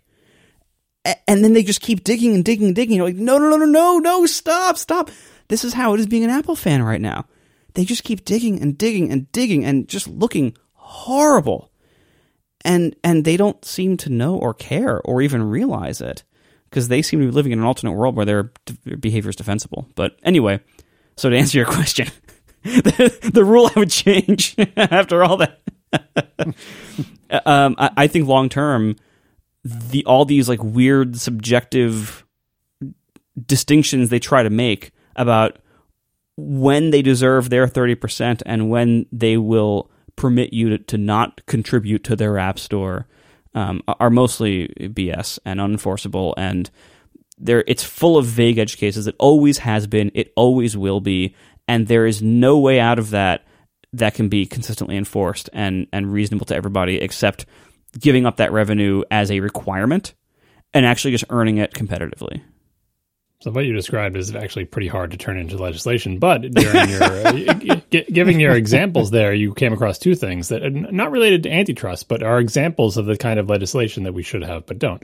One example, and we have laws like this all over the place, but we don't have this specific one. You complained about when I subscribe to something and then it's like a pain in the butt to get unsubscribed because like you have to, you know, you know, send a letter or call someone on the phone or whatever. A very simple, straightforward consumer protection law that companies would fight tooth and nail, but that I think we could actually get past, even in this country, is uh, you uh, companies must allow, you know, for any subscription service, customers must allow unsubscription through the same venue that subscription happened. So if you subscribe by mail, companies must allow unsubscription by mail. If you subscribe by phone, companies must allow unsubscription by phone. You can offer all the alternatives, but the law is whatever venue the subscription takes place in, you must also be able to do the unsubscription. So if you subscribe on a computer, I think that is a law in California already.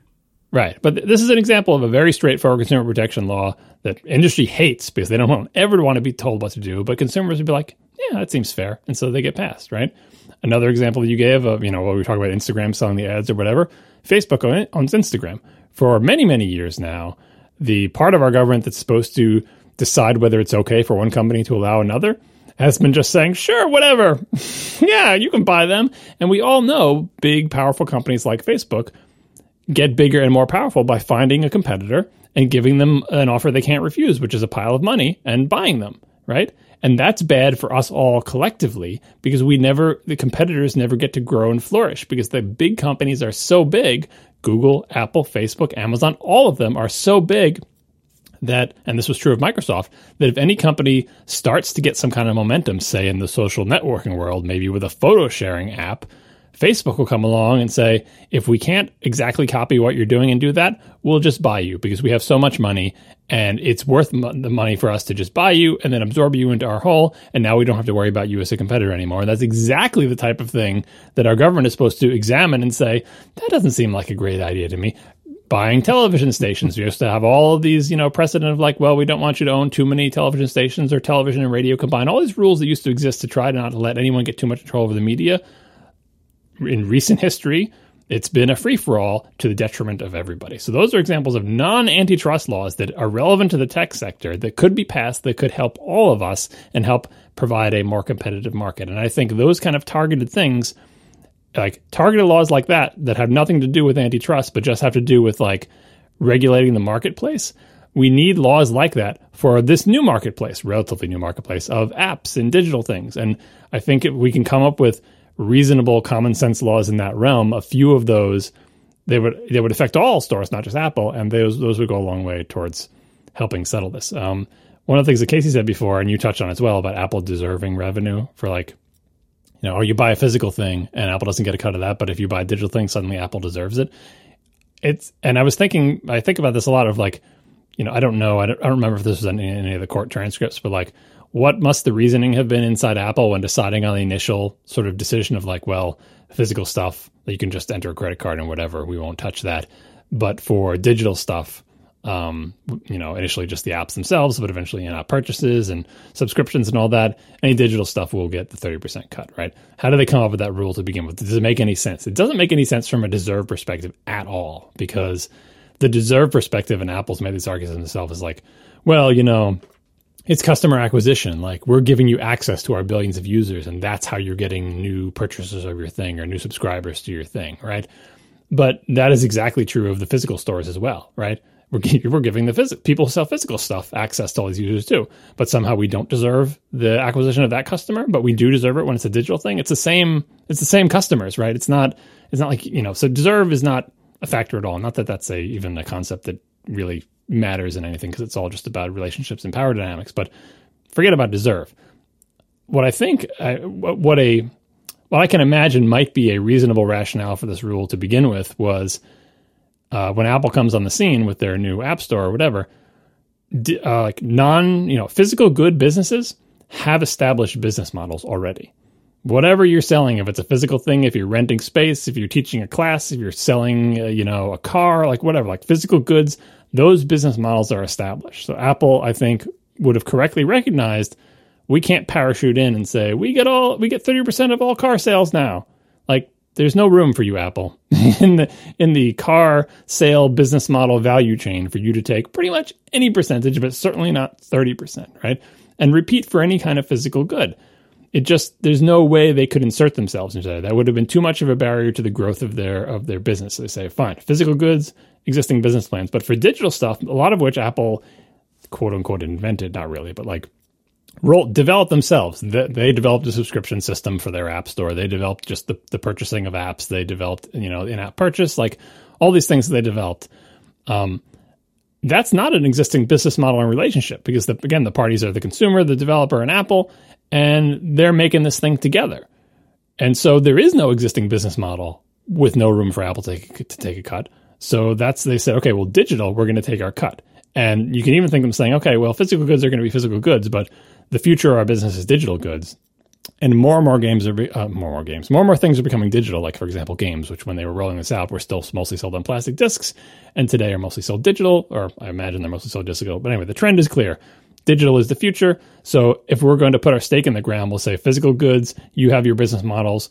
We can insert ourselves in digital. We'll we'll you know we'll try to take a cut of everything. Doesn't make any sense from a Apple deserves perspective. Doesn't make any sense from a yeah, but why? What is different about this? Even from a marginal cost perspective, it make like the things that, that, that Ben was saying about you could come up with percentages based on whether the thing has marginal cost. That makes sense from a customer uh, uh, corporate relationship management perspective because that's an example of a compromise that you could come to that has rationale to say we understand that you have to pay some incremental cost for every one of these things. Therefore, our percentage has to be less. Like that's the way Apple can work that deal out. But that's more of like an internal deal making thing and less of you know less of a, a philosophy for the entire structure. And a good example of the physical versus digital thing is ebooks, right? Ebooks are entirely electronic, and Apple didn't invent them. Um, but it just so happens, stupidly, as I wrote about in an article about ebooks ages ago, ebooks decided that they're going to take the business model of physical books and just use that one. Like there's an existing uh, business model for physical books involving publishers, authors, and retailers, and all that stuff. And when ebooks came around, the industry grew up saying, "Oh yeah, the paper book model." Ebooks we're going to use that same model. Royalties publishers authors retailers you know the whole nine yards. Down to the point where when the book went from hardcover to softcover the ebook price would decrease. Because like the models were so joined at the hip right? Uh, I'll I can find a link to my old ebook thing and you can read about it but it was it was grim. It's it's better slightly better today but the book business was very dumb in many ways right? But that's an example of a digital business where Apple has had a lot of problems and where ha- they haven't been able to get such a big foothold because it was it was a digital business that was would model itself on a physical one. And like I said, in the physical businesses, there's no room for Apple to parachute in and say thirty percent for us. Because all the parties involved are like, who who the hell are who the hell are you? You don't get thirty percent, right? And obviously, because ebooks aren't physical, eventually through wearing them down, you can kind of you know because there actually is thirty percent there because there's no actual book like you know like this it works itself out. But it was just it was interesting to look at as an example of Apple's possible rationale for the physical versus digital divide, which is what can we get away with, right? Can we get away with asking for 30% for physical businesses? And you just look around and say, no. Can we get away with digital? And the answer was like, yeah, probably. But it turns out in a bunch of cases, not really, because the digital businesses that are like the physical ones say no room for you. And then eventually, in the digital businesses where there are big, powerful players, if Apple tries to hold the line as they are now, turns out maybe not really there either, because no one wants to give you 30% of the Fortnite V Bucks, and no one wants to give you 30% of the Instagram ads, and Facebook owns Instagram. And it's like, it's their, their rationale was like it's not flimsy, but it, like so sort of it's non-principled. It's like literally what can we get away with?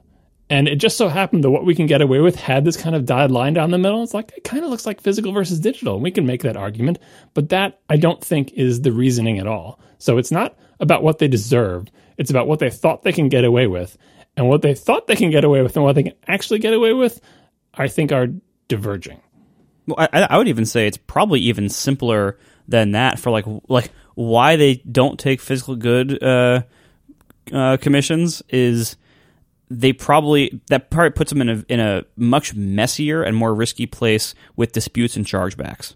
Like I think it's I think it could be that simple where like you know when when you have an Apple in-app purchase transaction, Apple's the merchant. You know you are paying Apple directly. If you have an Apple Pay transaction on the web, you are paying the merchant directly, and Apple Pay is just like the it's like part of the credit card intermediary system. And so when there's a when there's a dispute on a credit card payment, uh, the merchant is the one who gets screwed out of that cost, not the credit card company, not the customer. Like the, the credit card company will refund the customer, and they will pull that out of the merchant's account, and the merchant just gets screwed. Um, and so it, any dispute that would arise from you know an, an in-app purchase uh, purchase, Apple would be screwed out of that money. And I think it probably puts them in an easier position with the credit card companies when, when negotiating like what to do about chargebacks. That like I bet if Apple just is only doing digital goods, then they can probably defend a lot more chargeback uh, things. Whereas for you know physical goods, if a merchant ships you a physical thing that costs money, and then you do a chargeback, like the credit company has to be a little bit more careful, and there's probably different rules and different procedures and different amounts of liability that everybody has in that process. So I, I think it probably is much more likely as as simple as Apple didn't want to get involved in like the physical goods disputes area. Whereas with digital goods, disputes are are much more straightforward, and the cost of what somebody is out who you know gave you an ebook for free is zero instead of you know some kind of massive amount of money that they paid to build a car that is now somehow missing in, in the in the dispute process.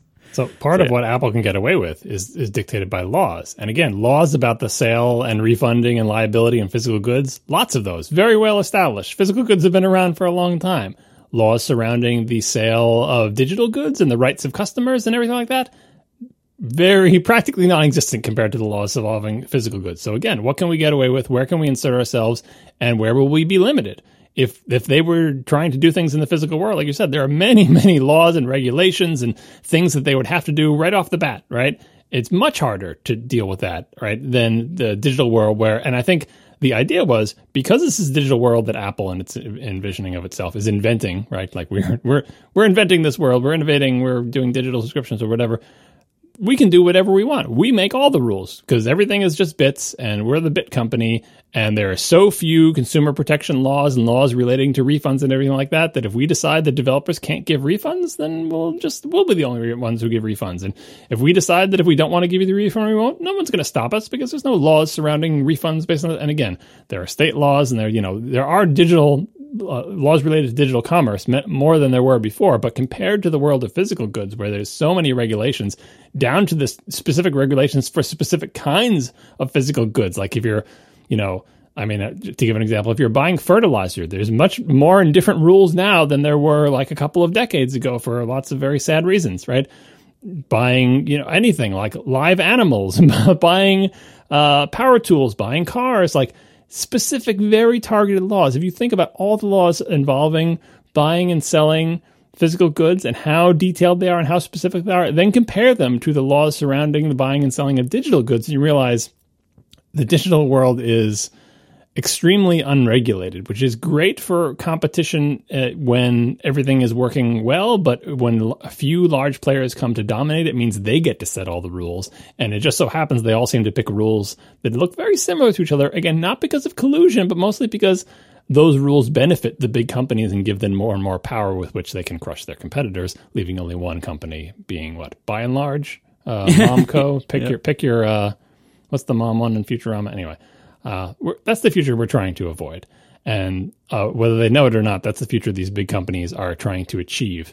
And I think everyone would be sad, including them, if they actually achieved it. They just, you know, we've said of Apple thinks of itself as a scrappy upstart, but I think all these companies have have a difficult time envisioning themselves as as bad or evil, except for Facebook. They probably recognize that they're bad right?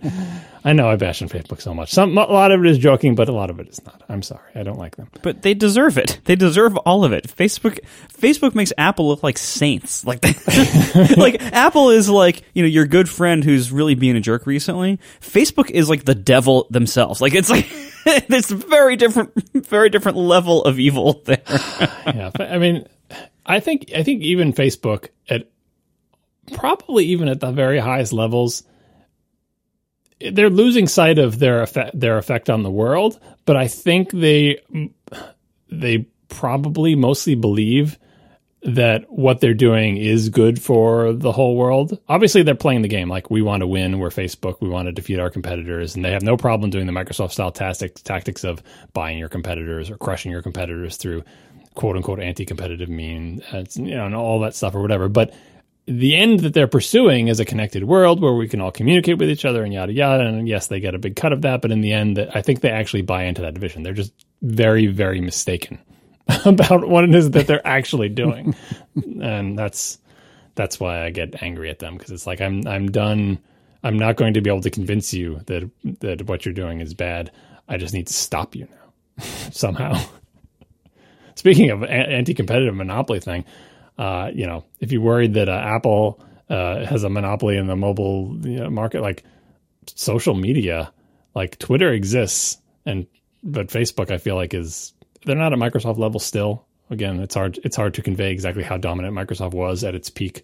Uh, Facebook is not as dominant as Microsoft was, but it's it's much it's much closer. Facebook, at least in the U.S. anyway. Obviously, the rest of the world has different social networks, but in the U.S. and uh, I thought the stats I've seen recently, like Facebook, however many billion users Facebook has, it was a extremely visible uh, chunk of the pie of human population of the planet, and that is disconcerting. All right, let's do some Ask ATP. And James Andrews writes, John, when you did your macOS reviews, how much actually was that OS 10 still at that point, or did you were you were you during the Mac OS era?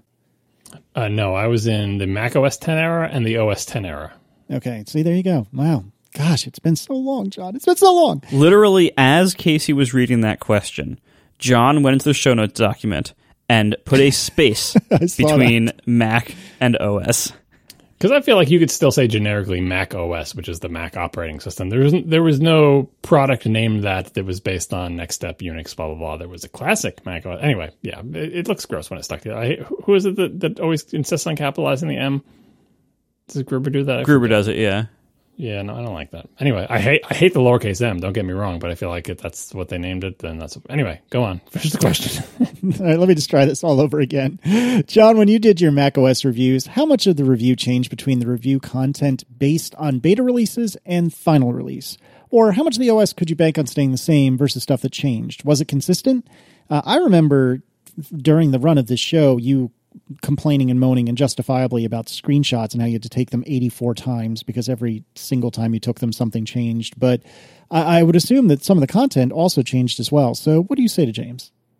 I can say that it definitely wasn't consistent. That's for sure. Um, the fear was always there, and the worst case scenario. I mean, screenshots were bad, uh, and just gave you that sinking feeling when you'd see the GM build, and they change some subtle thing that appears in every single window, and you're like, because it takes so long to arrange those screenshots and everything. Yeah, it's, that's bad, but it's kind of a known quantity. The worst ones, though, were if there was some, and this is, you know, I had so little access to Apple back then. Not that I have any access now, but I had even even less access to Apple back then, uh, like zero access to Apple. It was just me out there in the wild, and it wasn't even like social networks like Twitter where I had a chance to bump into and talk directly to Apple engineers, you know, secretly or in public, right?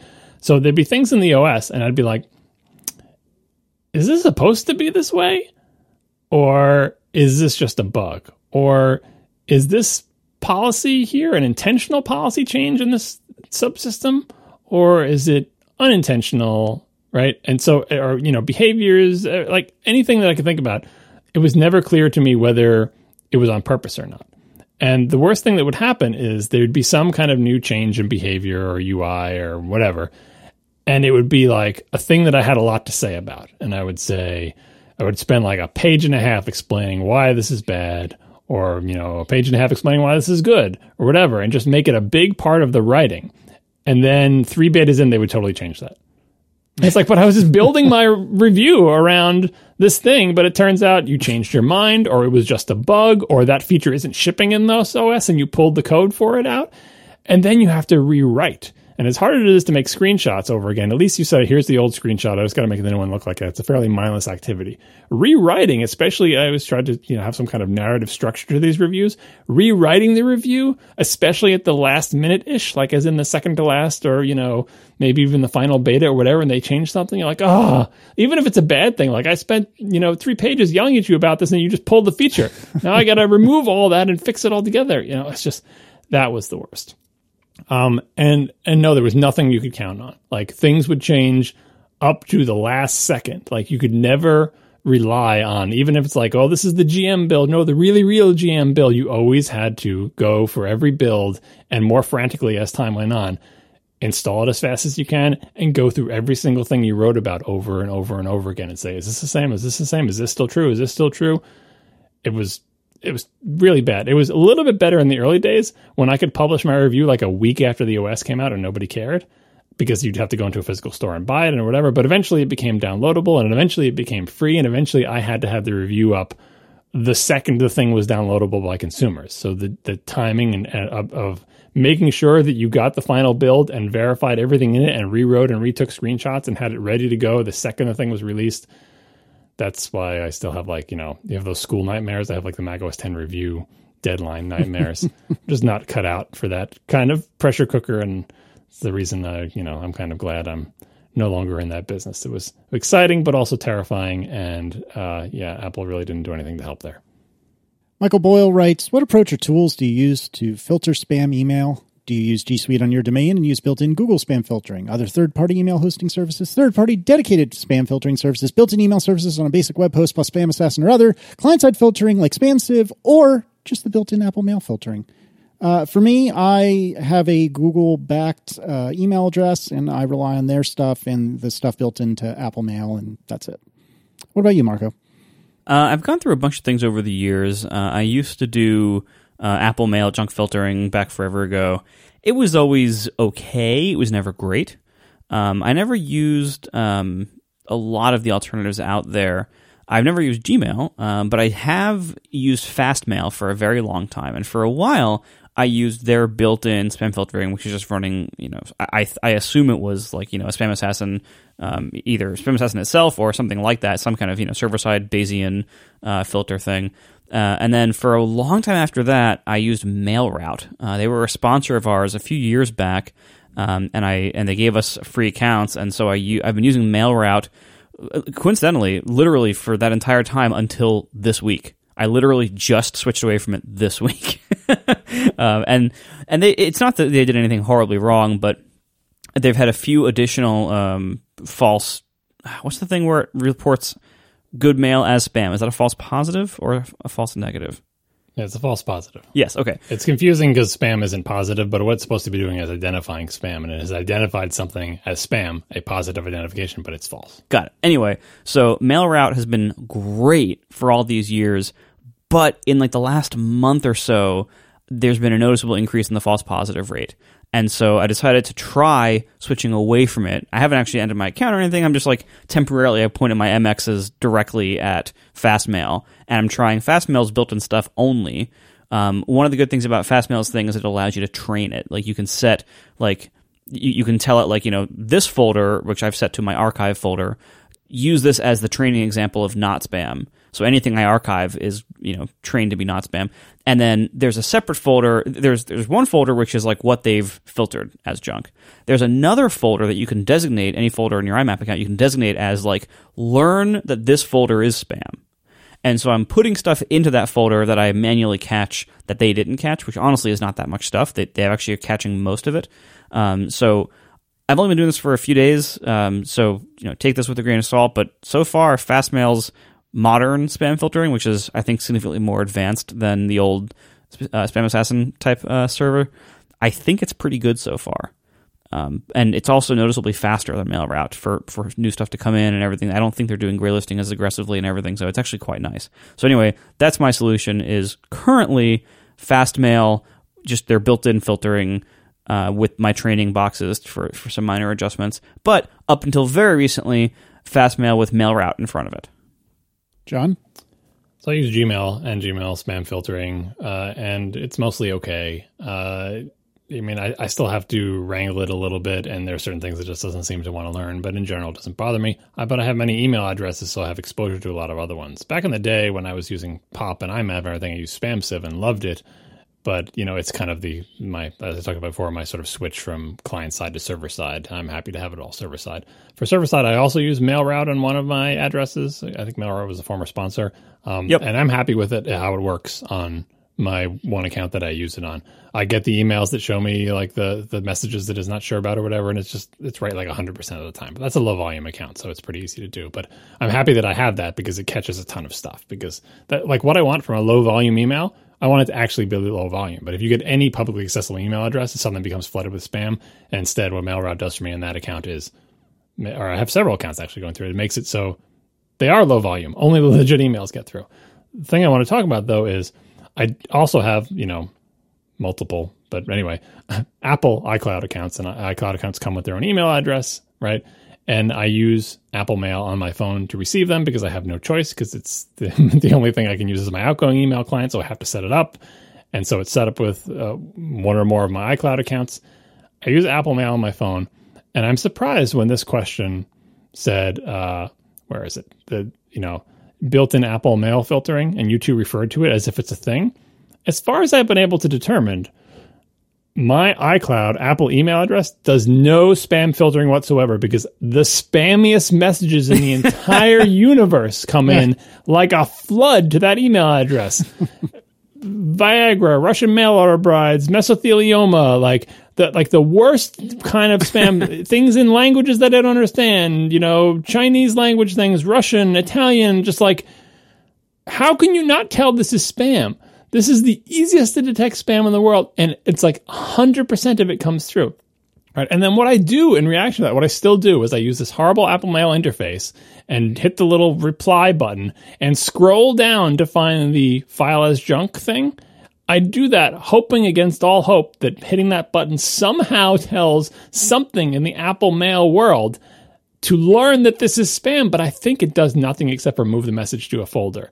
So Apple's quote unquote spam filtering is apparently, from my perspective, non existent and non functional. And yet, every day I have to go in there and clean out that stupid spam because I'm forced to have an Apple Mail account that's configured with a thing so I can send outgoing mail from my phone.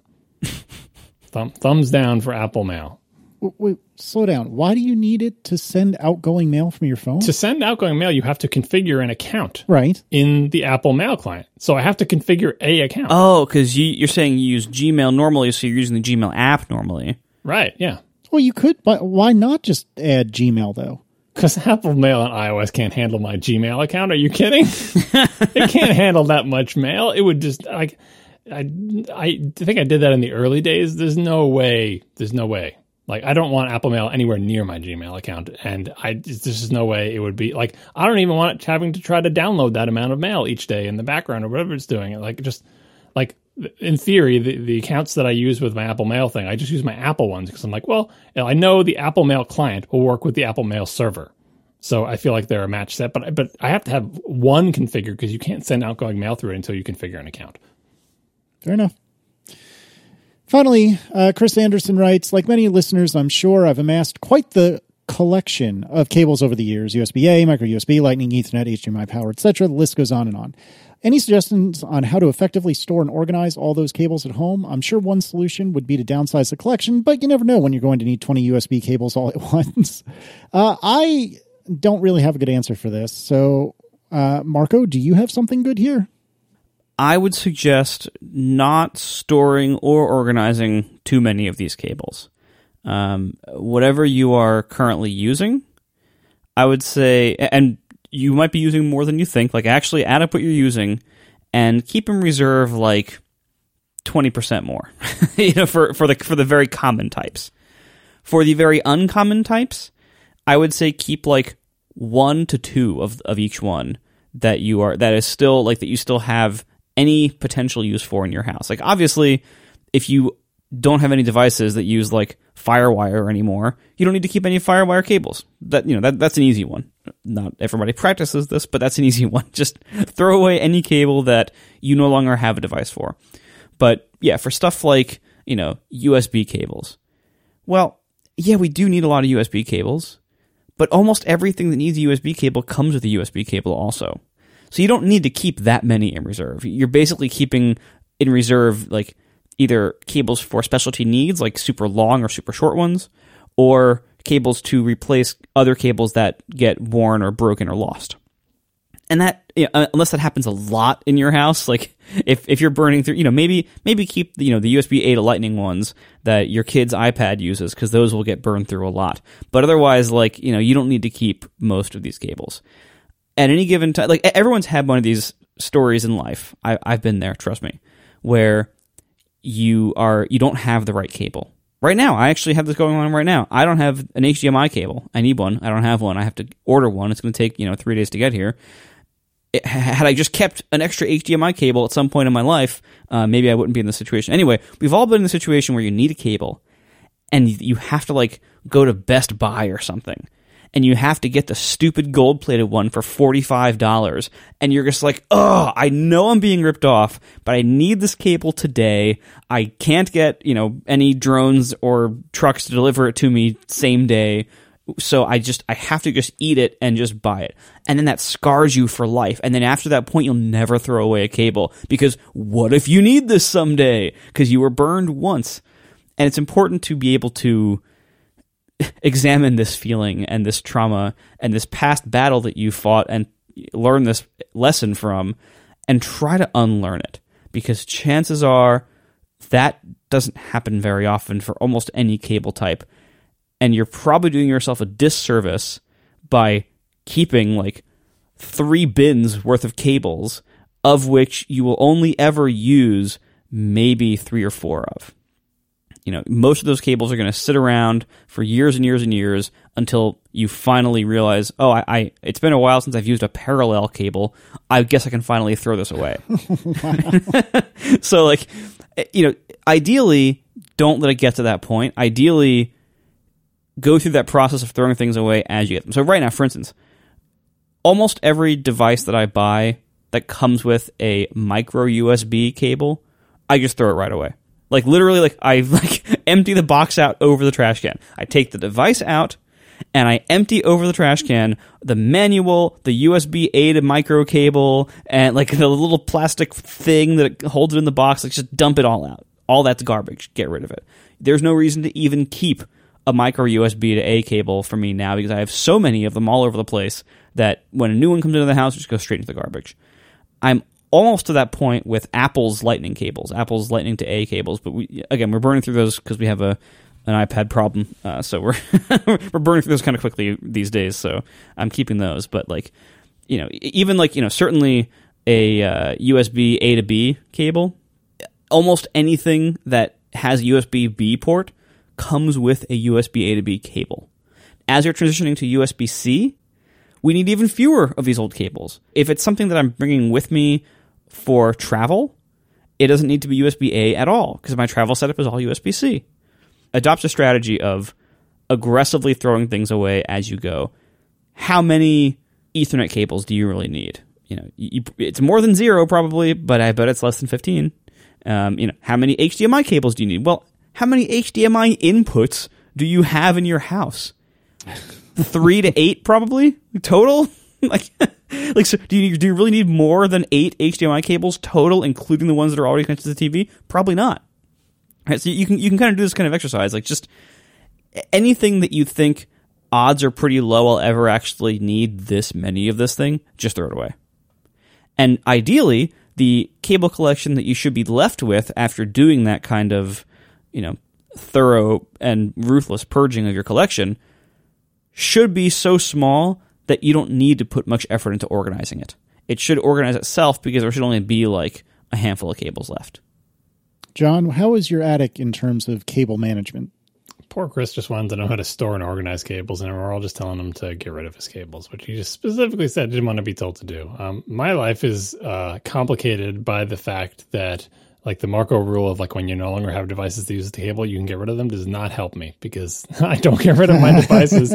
I have devices that need SCSI cables, so of course I'm going to keep the SCSI cable because what I need, yeah. Well, then keep make... the SCSI cable in the box of the thing that actually uses it. Yeah, yeah, yeah. But anyway, I have, I have a lot of cables, and having spare cables is handy too. Um, but uh, my my sort of management technique for this, and by the way, the two things you mentioned, interestingly, HDMI cables and Ethernet cables, I am chronically low on. And you know, it's constantly annoying me. Like if I need to hook up like a single other device via Ethernet, I find out I have zero Ethernet cables in the house, and then I buy one. Right, and every time that happens, I'm like, I have zero Ethernet cables. When I got the Mac Pro, I actually did buy some new Ethernet cables, but I think I'm using all of them, so I think I'm back to zero. Same thing with HDMI. I have I found a, a HDMI cable that went bad that was driving me batty for a little while uh, back before I got my Mac Pro, and I put a big like piece of tape on it that said bad because it wasn't totally bad. It would work sometimes. oh was, my god, John! It was the only. But here's the thing: it was the only one I had in the house. Like every other one was connected to a device. Oh my and god! This, you couldn't. I, I think it might have been when I got my PlayStation monitor. This was literally the only one that I had. I couldn't get rid of it because then I could not use it at all. But it was bad because occasionally it would conk out and I'd have to unplug it and plug it back in. But it was better than zero. But as soon as I got my, you know, got back on my cable buying spree, the bad one goes in the garbage, right? So my my advice for storing and organizing cables is to treat your house like a cache hierarchy for cables and have the sort of oh have the sort God. of the registers or L1 cache be the cables you actually need to use with your devices, the Marco rule, right? So when I got my whole big Mac Pro setup, I had a big pile of cables that no longer plugged into anything in this room. Every single one of those cables went to L2 cache or maybe L3, whatever whatever my attic is, right? Uh, HDMI cables, I have the connected ones, I have an accessible small amount as my L2, and then my L3 is I have a Tupperware bin where I keep HDMI cables, you know, now that I have more of them than I need, right? So have a caching hierarchy. And what you can do with the caching hierarchy is, you know, just in the, the ones that you use all the time, like constantly reassess those. If you literally have no micro USB devices that you use, that should not be, you should not ever see that cable. And as you graduate cables up the hierarchy, you will eventually sometime come to like one of these Tupperware containers and you'll open it and you, and at that point you'll realize either the cables have become so old and brittle and disgusting you need to throw them out because they're gross and they're probably broken. Or B, you realize actually I don't have any devices that use this cable anymore and you'll just throw them out. But you need to get them you need to get them out of your life before you get them out of your house. That will help you with organizing them. And if you think you need you have so many cables that you need literally in your life that you need to organize them into like I, people like the idea of having a big drawer that you can pull out and see all the cables, but that's too much in your life. Unless you actually run a computer repair store or something, you don't need that ready access to these cables. They can go into the more distant caches. You'll know they're there when they need them if you need to write down where they are or whatever, but then you care less about them being neatly coiled or divided or labeled. They're just they're out of they're out of sight. And the out of sight stuff when you go on your various purges that's where you purge from because that, you'll find that easier when you when you literally haven't seen it for a year and you come upon it again in a tupperware thing it's much easier to dump it than if it had been sitting coiled perfectly in a little drawer next to your desk the whole time thanks to our sponsors this week linode backblaze and mint mobile and thank you to our members who support us directly. If you want to become a member and get some cool benefits, go to atp.fm slash join. And we will see you next week. Now the show is over. They didn't even mean to begin. Cause it was accidental. accidental. Oh, it was accidental. accidental. John didn't do any research. Marco and Casey wouldn't let him. Cause it was accidental. accidental. Oh, it was accidental. And you can find the show notes at atp.fm. And if you're can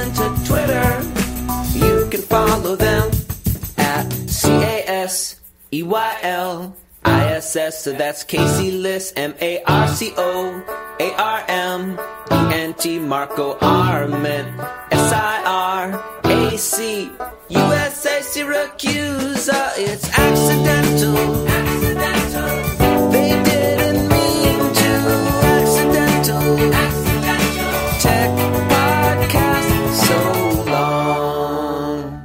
So, right before we started recording, something appeared in the after show section of the show notes. And it says John's Mac Pro woes. oh no, yeah, what's going on? I saw this too. I right at that moment, I'm like, oh no, like, this is not good. Oh, John, what's what's up? Hmm, well, Should we pour you a sprite? it's one of those. no, it's one of those things where it's like one of those. uh not a slow moving disaster, but like it's kind of a gradual thing where I'm trying to pinpoint like when did this all begin? Because it begins innocuously and you don't pinpoint the time, right? Here, here's how it began. I'm pretty sure this is this is where it began. Uh, I was back from my vacation and I was making another photo book as I do after my vacations. This, this is going to be the first non, well, it's not the first non Long Island photo book, but it's going to be the first year without a Long Island photo book. I've made photo books of my trips to other places like Walt Disney World or whatever. But anyway, making my photo book uh, and I made it all up. And after you submit the photo book, like it takes a while to upload all the images, much not because of my connection, but just because the server on the other end is slow. So it's like, all right, fine. Uh, Apple Photos is preparing the photos and uploading it, and blah blah blah. So I left. I left. I like, fine, you go upload these computers.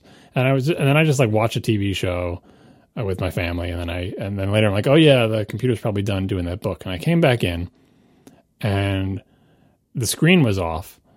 And I'm like, oh, it must have gone to sleep. It must have finished the upload and gone to sleep. But then I couldn't wake it up.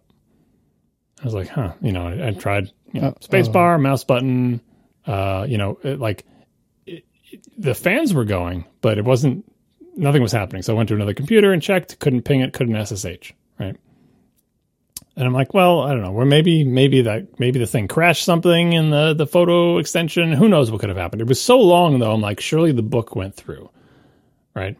And so I, I hard reset my computer, held down the power button, the thing booted back up.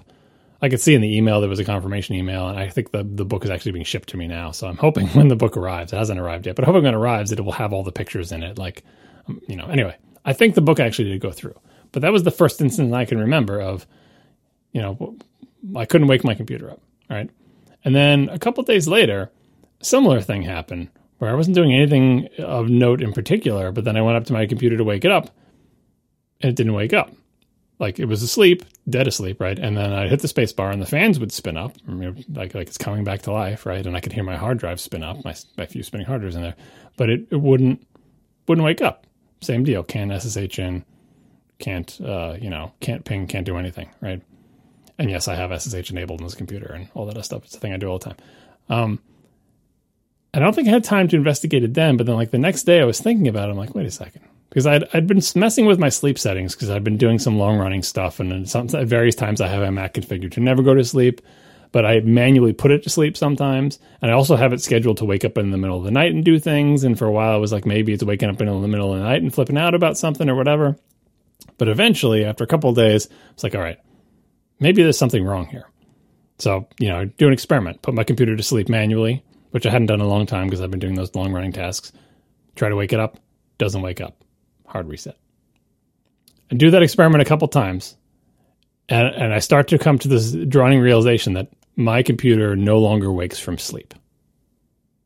Right. That's undesirable. And I'm thinking, what changed recently? And it's hard to pinpoint because you're like, when did this really happen? Was the photo book thing the really the first one, or did the photo book thing really crash? Like, what's what happened recently? So I I start going through basic troubleshooting stuff, right? And I I mean, I maybe I started down the wrong path, but the first thing I'm always thinking of with sleep wake is you know I go into pmset, I'm looking at the sleep wake log, I have like I have all I'm when I tried to do like when I first got it and tried to stop it from waking itself up, right from stuff I had I set up a lot of systems for looking at all the sleep and wake reasons and everything like that. But the problem with this situation was it would go to sleep and the logs would all say, Yep, totally, I'm going to sleep just like you told me to. And the next log message would be booting up. Like there was nothing happening. Like when I thought I was waking it up, it never got to the point where it woke up. Like there were no other logs. So the last log message would be I'm going to sleep, and the next log message would be hello, I'm booting. Right? And so my sleep wake logs and everything else weren't weren't helping. Then I went and just okay, let me try all the different sleep settings. Power nap on and off, uh, spin hard drives up on it, like all settings that I had configured and messed with uh, earlier. But I'm like, maybe there's something wonky about something or other. So let me see if changing any of these software settings helps. Nothing helped. Like, you know, no matter what I had it set to, you'd put it to sleep and that was it. It would not wake back up again. Right.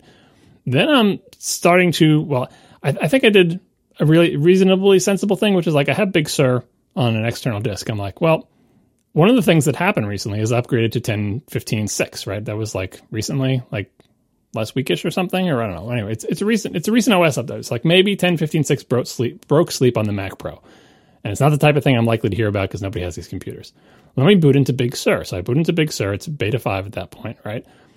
I put the computer to sleep, doesn't wake up, and you know I repeat that. Put the computer to sleep in Big Sur, doesn't wake up. I'm like, all right, all right. Now now I'm suspecting hardware because if this is a software thing, it's not 10.15.6 and it's not Big Sur Beta 5 because they both do it and it's exactly the same symptom. So now I think I have a hardware thing. So I'm like, okay, hardware thing. The first thing I look at, can you guess the first thing I look at on my desk? Your screen?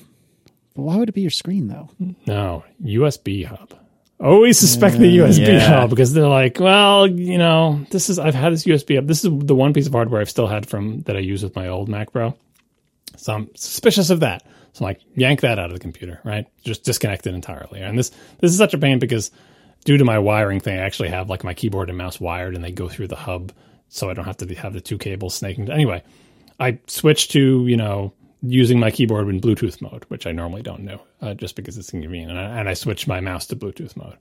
Um, disconnect the USB hub. Doesn't help. And now I'm like, all right, scorched earth.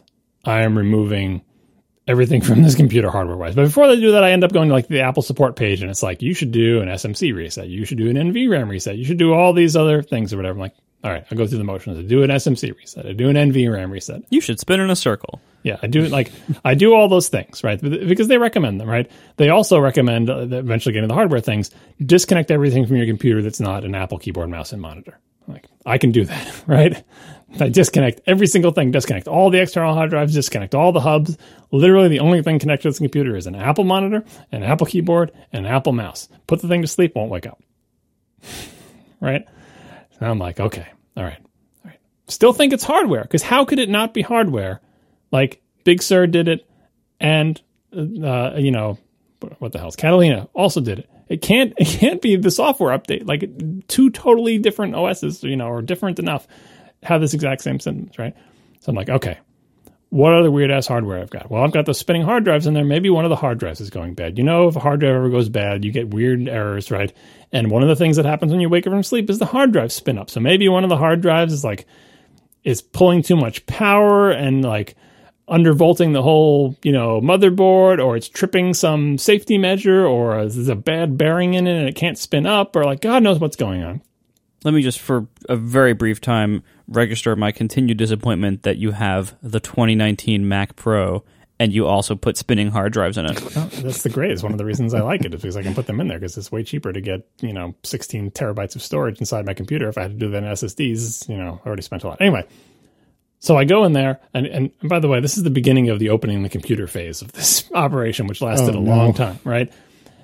This computer, as I've said before, is way harder to get to the inside of than the old cheese grater because that door you could get off in a second. I used to take that door on and off with the cheese grater, the old Mac Pro, under my desk. I would just go under there, flip, poop, thing comes off in two seconds. This thing, it's an ordeal to get off. I have to take I, the procedure I ended up with is like if you try to take it off when it, you've seen it in the little picture. And did you see the picture where it is in the relay uh, thing where I showed a picture of my desk?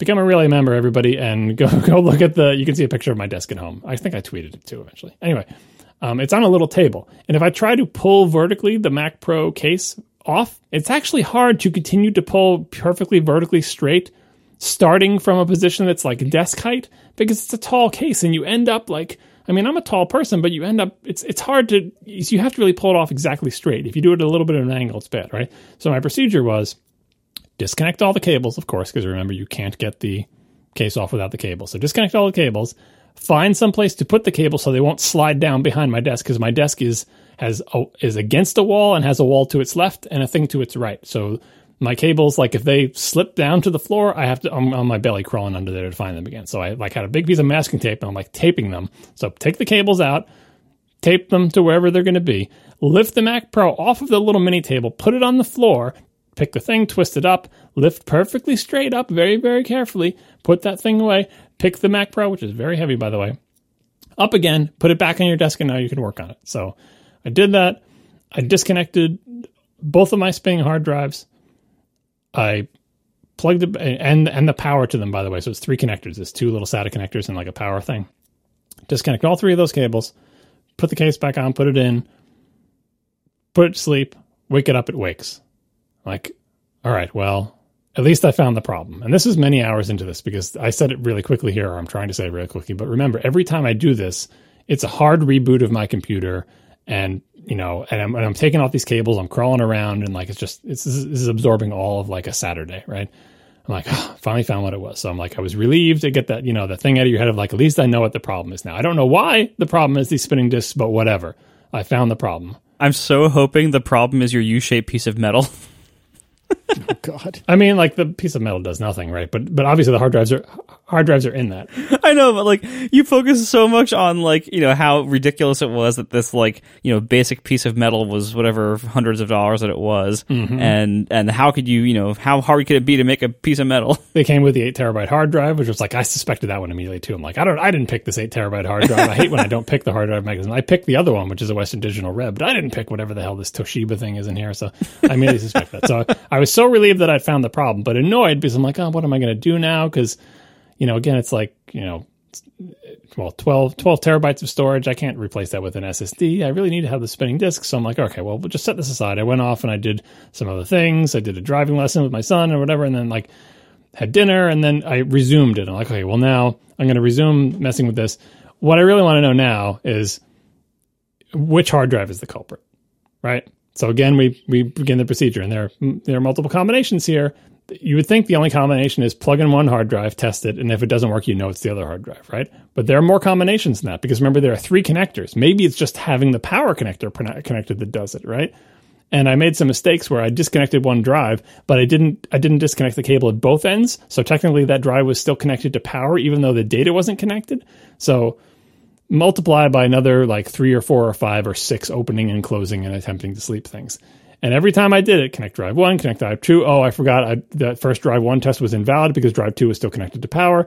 Disconnect both drives but still have the power connected. I'm doing all these different combinations and every single one of them I put it to sleep it doesn't wake up. Right? And I'm like, well, I guess, you know, I I like maybe it's just if either of the drives connected, it's bad. Maybe my motherboard is bad. Maybe the SATA thing is bad. And by the way, yes, I ran Apple's hardware test, which seems much wimpier than it used to be. Like it didn't take a long time to run. I'm like, please check all my RAM, do all my stuff. Like do, this hardware test should take forever. It was disturbingly quick to run Apple's hardware test. Anyway, I did all that testing. I'm like, no. In every single one of these scenarios, if I have that thing connected in any way, the thing doesn't wake from sleep. But then I get the little itch and I'm like, wait a second. And so I I take the thing and I unplug all the cables from it and I try it, put it to sleep, try to wake it up, it doesn't wake up. I was like, but that was the thing that worked. Disconnecting everything is the thing that worked. And then I realized because I had, you know, I I, I knew this was the case because I had a procedure for putting it to sleep, which was put it to sleep and then wait a full minute after putting it to sleep before attempting to wake it. Because sometimes when you put it to sleep, it takes a little while to actually go into sleep depending on what's going on. And you used to be able to gauge that by, you know, you can gauge it by the fans turning off. This made me appreciate slash not appreciate how quiet these fans are because I'd have to shut, put my ear up to the thing to make sure I heard when the fans spun down. And I, th- what I think is that time I had the thing in where it woke from sleep, I had not waited for it to fully go to sleep. And so what I was doing is not actually testing the problem. Because if you hit the space bar or the mouse button before it really goes to sleep, the screen turns back on and it's fine because it never got to the sleep phase, right? And I guess I just didn't give it the full minute, or maybe the air conditioning was on and I thought the fans had spun down, but they hadn't. But anyway, now now I'm back to zero. After an entire day of this, I'm back to zero because I'm like, no, totally disconnecting the hard drives also doesn't let it wake from sleep. So I, you know, at this point, I took I took the entire hard drive chassis thing with the hard drives and the bent piece metal just out of the machine. I put it over there. Like now, now I'm looking at other hardware. I'm like, all right, hardware, what's what's the problem here? You know, hardware test says it's nothing. I have two GPUs in this thing. I have my big fancy 5700, whatever it is, W5700 XT, um, and then I have the crappy 580X that came with it. I'm like, I don't use that 580X. It's just in there in, in, on the off chance that some program can use more than one GPU, like it's in there for compute purposes, but otherwise nothing is connected to it. Let me get that out. So I take out the GPU that I'm not using, right? So I'm slowly stripping this machine down to basically closer and closer to stock configuration, where it's just an Apple monitor, an Apple mouse, an Apple keyboard, Apple RAM that came with it, the Apple internal Apple SSD, and an Apple video card, which is not the one that it came with, but is one of the built order options now, and everything's all Apple. Put the computer sleep, try to wake it up, doesn't wake from sleep. Hmm. And again, every test comes back normal. I repeated SMC resets and did, you know, NVRAM and just did everything that I could think of. And I'm like, this this has to be hardware, right? So then I'm starting to get desperate now and I'm like, all right, I need some more data. Let me boot into Windows and see if Windows can sleep and wake up. Oh God, you're getting desperate. Yeah. Does Windows ever sleep and wake up properly? On my Mac, yes, oh, Windows Oh, wow. would properly sleep and wake up. And I spend time in Windows. I play Destiny in Windows. Like you know, that's the whole reason I have it. Like I'm, you know, it, I've I've I've explored the world of Windows treatment of HDR, which is extremely confusing, right? But you know, I, it, for the most part, it works. But I know sleep and wake works because like the default Windows settings are to go to sleep. So and you know, it works, right? So I boot into Windows. I reconnect to my one external drive that has Windows on it. I boot into Windows. I put the thing to sleep. I wait for the fans to spin down and for it to go to fully to sleep. Hit the space bar, doesn't wake up. Hmm. Again, each time, by the way, I say that I'm doing this like, oh, what if it's just your screen? What if your screen's just not waking up? Every time I was also testing SSH and ping, and it totally was unresponsive. Harder to do with Windows because I don't know what the networking situation is, but bottom line, does not did not wake up in Windows at all. So I'm like, all right, it doesn't wake up in Windows. It doesn't wake up in Catalina, Big Sur, Windows. I've removed every single piece of hardware. All my hardware tests tell me everything is fine. What the hell is wrong with this computer? And the reason I'm pursuing this like a madman is like waking from sleep is an important part of my computing life. Like I never shut down my computer. The only time I reboot it is for OS updates. What I do is when I'm done using it, I put it to sleep. And then in the night while I'm sleeping, it wakes up and does a bunch of backup stuff, and then it goes back to sleep. And so the next morning when I, wake up, my computer is asleep. And when I want to go use it, I sit down in front of it, I hit the space bar or click the mouse button, and it wakes up. That's how I use my computer. If my computer does not wake from sleep, it's not like it's useless to me, but it's pretty close. I need the computer to wake from sleep. That's why I'm pursuing this because there is no workaround. There's no viable workaround. This computer needs to wake from sleep. and like and i would love to make fun of you for having you know using a desktop computer this way but the reality is like waking from sleep is an advertised and supported feature of this platform. And so regardless of whether you should want to do this or not which i won't argue with you today What, what, what do you think people do? Shut down when they're done using a computer? What is this, the 80s? No, just walk away. yeah maybe turn the monitor off and that's it The Mac Pro is, you don't understand how much heat this thing generates, and it's not winter. Like, I cannot have this thing generate. I do not have central air conditioning. It's a very small room. This thing needs to be asleep. And, and, and, and even in the winter, like, I, in the winter, it could serve as a space heater and then it could be on all the time, but I don't want to just wear the fans all day long, just spinning all the time. How do you think I used a computer for 10 years? Like, it's, it's when I'm not using it, it should be asleep. But yeah, anyway, it, it, it has to work, right? and I'm getting really close right now because what I'm trying to avoid is like I'm already thinking about how would I bring this to an Apple store, right?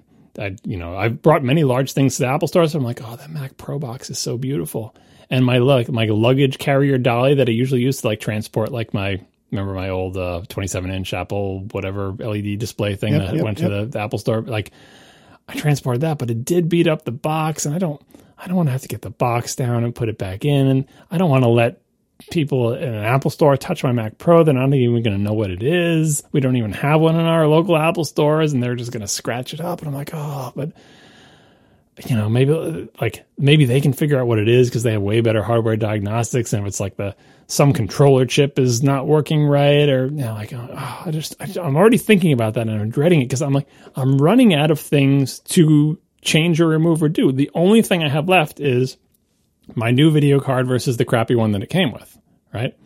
And that was going to be my next move to my completely cored out computer was to you know do the final revert to stock, take out my upgraded video card and put in the one that it shipped with, even though they're both Apple video cards, and see if that makes any difference. Because like maybe the video card I got it's gone bad or something. I don't know. I'm just looking for something in hardware. But before I did that move, I had somewhat of a revelation. If you if two of you figured out based on all my weird hints and everything what this might be? I've got nothing. One thing I'm considering is Bridge OS being a, a potential culprit. This is like the thing that runs the T2 basically. because this is a subsystem that would be operational on some level, whether it's running Windows or or um, Mac OS, because it, it operates so many of the critical subsystems of the computer. So uh, the only thing I think of is like something going weird with Bridge OS. That's exactly what I was thinking because I have a T2 in this computer, right? Which is hardware, but also it runs software. And and I don't actually know this for a fact, but I'll just tell you the tell you what I experimentally determined, right? So it's my understanding that when you do an operating system update to macOS, one of the things that can happen during an OS update is that Bridge OS can be updated, that the software that runs on the T2 can be updated. And that makes sense to me because, you know, Bridge OS is software and it needs to be updated as well. And I can imagine those updates coinciding with Mac OS updates. Getting back to my earlier thing of thinking about what have I changed recently, right? To suddenly make my Mac not awake from sleep. I, what immediately sprang to mind was 10.15.6, but like I said, like that's not it because I've rooted into Big Sur and still have the problem.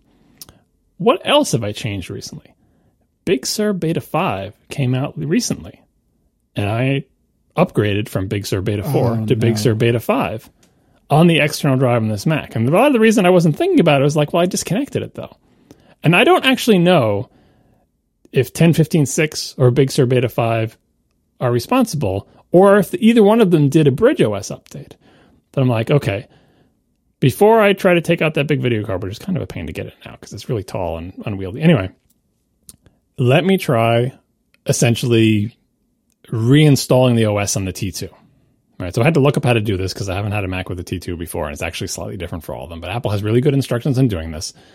You use the Apple Configurator 2 thing. You connect another Mac to it with, uh, I used the Thunderbolt cable because I never know what the hell cables to use in, in these USB C shaped holes. But I'm like, let me use the cable that supports all the, all the things, like the highest speed Thunderbolt cable. To connect. It might have just been USB C. I don't even freaking know.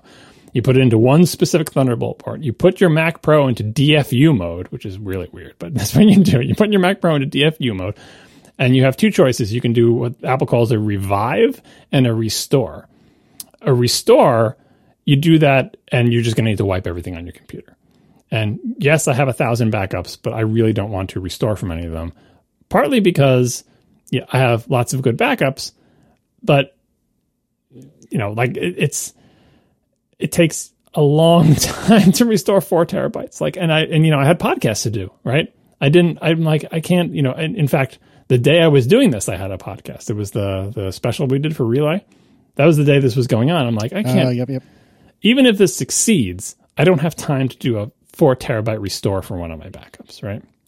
So I didn't want to do that. So what I did was revive, and what revive does is, in theory, uh, you know, I, it does something to the T2 to get it back to a working state based on uh, who knows what. But it, the point the point is that it doesn't require you to delete everything on your computer because you could imagine if you just erased everything in the T2, then it wouldn't you wouldn't be able to decrypt your drives anymore or whatever. That's what I imagine the limitation is. But like the restore is complete wipe. So I did revive, right? I did revive, and the thing rebooted, and it came to like the login screen. And that's what I've been doing, by the way, to eliminate like, is it some user account? Is it something like that? This is before I tried different OSs, right? But like on the login screen on your Mac, there's a sleep button. So you don't even need to log in to test sleep. You can just boot right to the login screen and then hit that sleep button and it will go to sleep and then you can try to wake it up, right? You don't even have to log in to test the problem, right? So it rebooted after the revive, got to the login screen, hit the sleep button, waited for the fans to spin down, waited for my one minute timer, woke it up, it woke right back up. I'm like, yes, I figured it out. It's the T2. God knows what happened to the T2. I don't know if it was the Big Sur Beta 5. That's my main culprit just because it's a beta OS. I don't know if it was 10, 15, 6. I don't know if it was something unrelated to either one of those and just something went bad on my T2. Who knows? But it woke from sleep. And I was like, sleep? Wait a minute, wake. Sleep? Wait a minute, wake. I'm like, yes, confirmed. It works. Everything's good here, right? And then I went to log in to my account. I'm like, good. and I um. would just get back to normal. And I go to, log- go to log into my account. I, I click on my face and I type in my password and it does a little head shake thing. It's like, no, no, that's not your password. I'm like, no, it's totally my password. Oh no. and, and then I go click on my wife's face and try to log in with her password. It goes, no, no, that's not your password. I'm like, no, it's not true. And then, and then I go back to the login screen. I'm like, wait a second. What happened to my daughter? Like I normally see all of our faces there, but it was just me, my wife, and my son. What happened to my daughter? Where did she go? I'm like, what the hell's going on with this computer? And it, like, it really wouldn't let me log in. And when I tried to log in, like I have, you know, the way you can put a hint for your password? Like in that thing, I always put a hint there. The hint I always put is go away. It has nothing to do with my password. It's trying to give a hint to the person trying to get into my account without knowing my password. My hint to you is go away, right? And it showed me go away. I'm like, all right, well, this is my account. That's my picture. Those are my names. These are people. But A, where is my daughter's account? And B, why can't I log in? So I, you know, I, I reboot into recovery mode, which I've done many times over. And by the way, I, I left out some steps where I booted into recovery mode, ran disk first aid in every volume. Like I did a whole bunch of the, I left out some of the normal stuff that I did. Um, so, but anyway, I was very familiar with booting into recovery mode. So I boot into recovery mode, and what I'm looking at, like, you know, everything else is removed from the computer. So I've just got like my my computer and my hard drive name are link, right? So I've got link and link space hyphen space data, which is the whole the two volumes that Catalina breaks up your stuff into. And there are actually more volumes than that. There's the volume that I'm booting into in recovery mode. There's a recovery volume. There's a software update volume. We talked about this with the APFS volume roles. There's actually a whole bunch of volumes there. That's how I'm able to boot, right? But what, what I saw was that on this boot into recovery mode, it showed the system volume, which is just called link, the read only system volume, just called link, was grayed out and unmounted. And then link hyphen data was there, right? And I tried to mount link and it wouldn't mount. And I tried to run disk first aid and it wouldn't run disk first aid. And it gave me an error message that I looked up in Google and uh, saw a bunch of reports of people getting this exact error number, a very long number. I forget what it was, 429 something, or a very long error number. And did a lot of Googling. They're like, look, if a drive ever gives you this, it basically means that some record somewhere for that volume is missing and it can't be mounted without it because the computer doesn't know where anything is in it. And I've never found a way to recover from this. You just have to delete that volume, right? Oh, I'm like, all right, well, but that's the read only system volume. Like my data is in the other volume and it's confirmed to be good and I can run disk first aid on it and it's like, yep, there's your data volume. It's, you know, however many terabytes, all your stuff is there. I don't need the read only system volume. I can just delete that volume. I can't mount it. I can't do anything with it. I spent a long time banging my head against it, but I'm like, well, but I finally figured out this problem. My T2 is cured. I can sleep and uh, wake from sleep. I just delete this volume, right?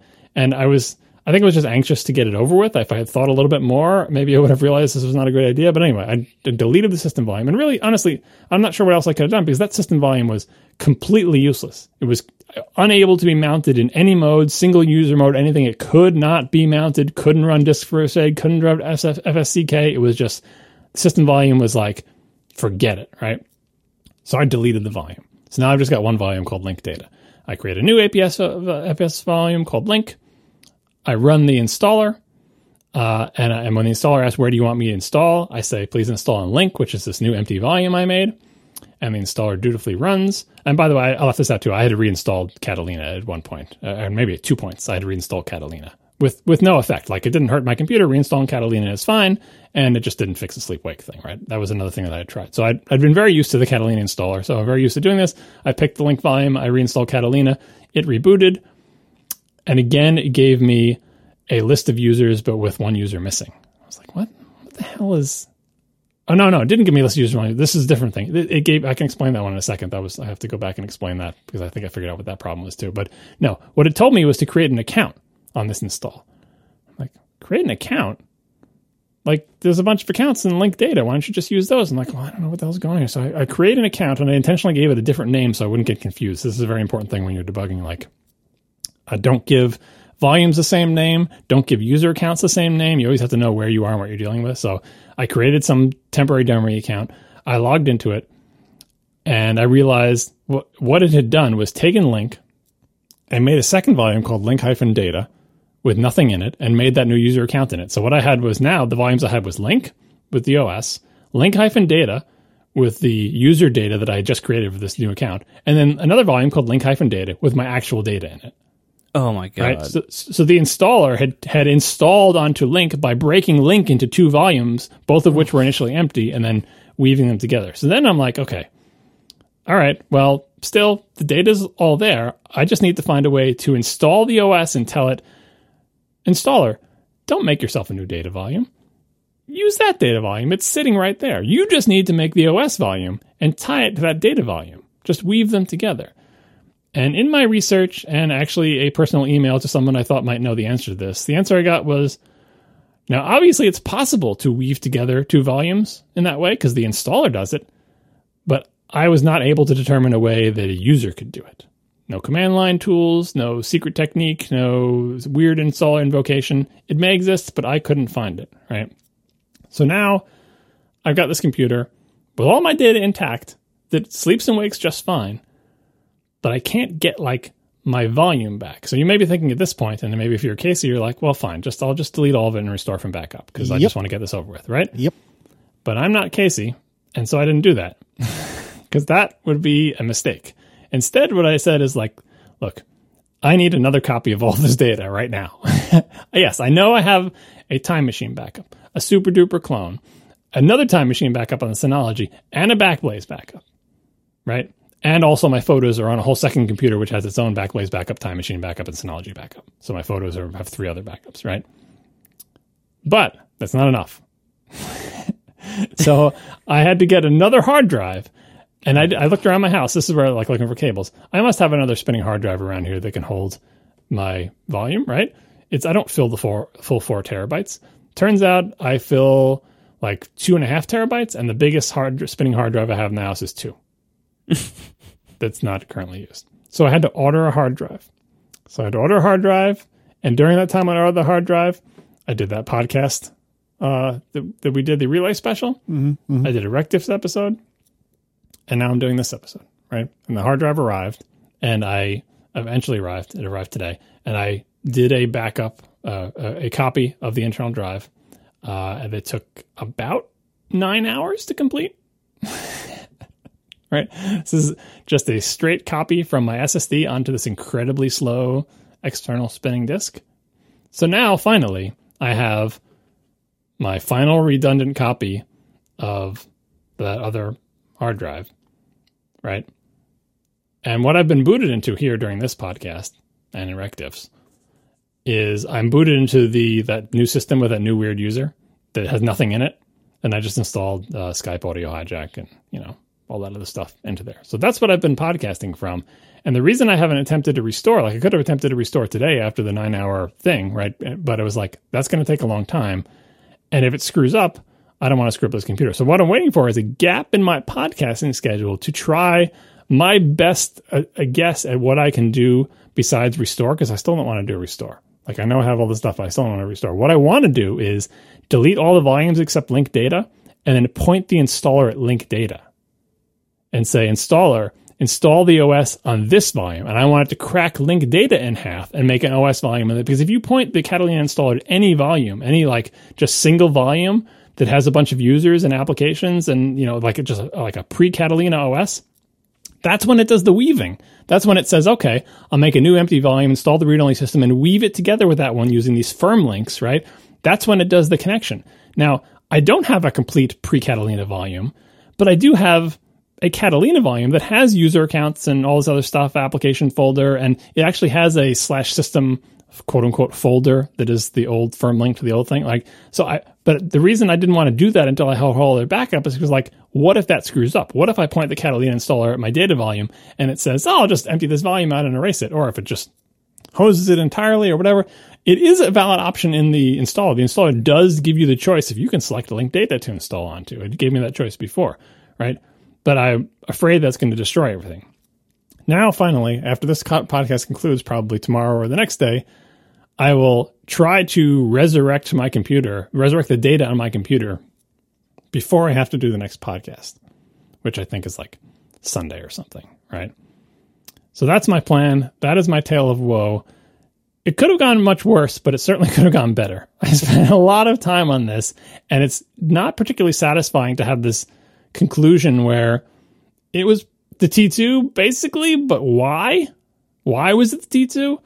I like the beta 5, the Big Sur beta 5 theory. Unfortunately, it's so vague that I can't even file a feedback on it and say, hey, I have a vague notion that perhaps up, upgrading to Big Sur beta 5 hosed the T2 such that my Mac Pro never woke from sleep. And by the way, every time I hard rebooted it and, and woke from sleep, it offered to send a report to Apple. But the report is just like a boilerplate, like, uh, failure to wake from sleep. I'm like, yes, that is what happened, but there's no stack trace or like there is a stack trace, but there's a message at the top that says, please disregard this stack trace. It's meaningless, right? Because if you don't wake from sleep, there's just nothing like maybe it dumped something from NVRAM. I'm not sure, but anyway, I sent a thousand of those reports to Apple during during the thing, but I don't have enough to send a feedback or anything like that. Uh, and by the way, the the missing child in the user thing apparently at some point it was able to boot from an installed OS, but not able to see the data volume. And when you do that, the installed OS has a memory of the user accounts that have been logged into recently, apparently.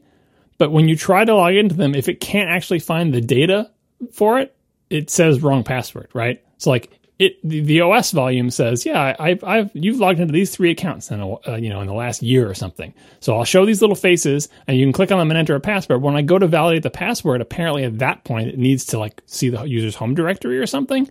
And that volume just wasn't mounted at all. Why wasn't it mounted? And is it? I think my daughter didn't appear just because her account hasn't been logged into on my computer since forever, which makes sense to me because she never uses this computer, and occasionally I log into my son's to do something, right? But that was what that was the mystery of the missing account, and that was also the mystery of the the uh, not accepting my password was that the data volume was somehow unmounted or unreachable at that point. Again, I have no idea why, because the data volume is the volume that's fine and has all the data on it, as far as I'm aware. So, more updates on this next week. Uh, I'll tell you whether reinstalling the OS onto the data volume worked.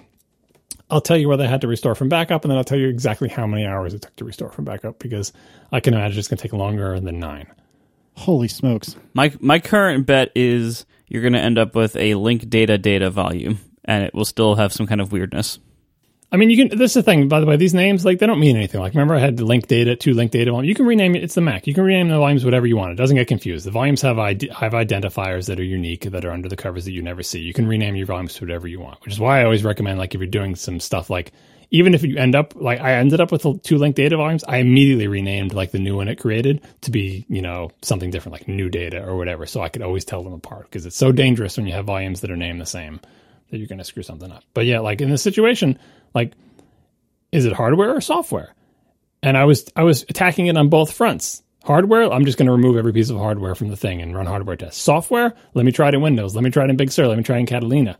The thing that got me was it's hardware and software. It's the T2 with software that you never think about but totally exists, but it's also hardware. Very frustrating. I, I don't think it's unreasonable if you know beta 5 did a new firmware install on the t2 and that was somehow not entirely backwards compatible with catalina. Like i i, I but it, it didn't un- wake in big sur either. But yeah it could have just been a bug. Like, could have just been a big sur bug. But I, you know, and that's why it's my biggest culprit. Because, like, yeah, well, maybe the maybe Big Sur Beta Five had a bug that caused Mac Pros not to wake from sleep, but I could not find any report from it anywhere. Um, and it doesn't surprise me because how many people have Mac Pros and how many people have Mac Pros that are installing Big Sur Beta 5? It's got to be a small group. And that's why I think maybe it's just something that was hosed in my T2 or like maybe it really was 10, 15, 6. I just don't know. All I have is the experimental results doing a revive. And why the hell did doing a revive hose my, my OS volume?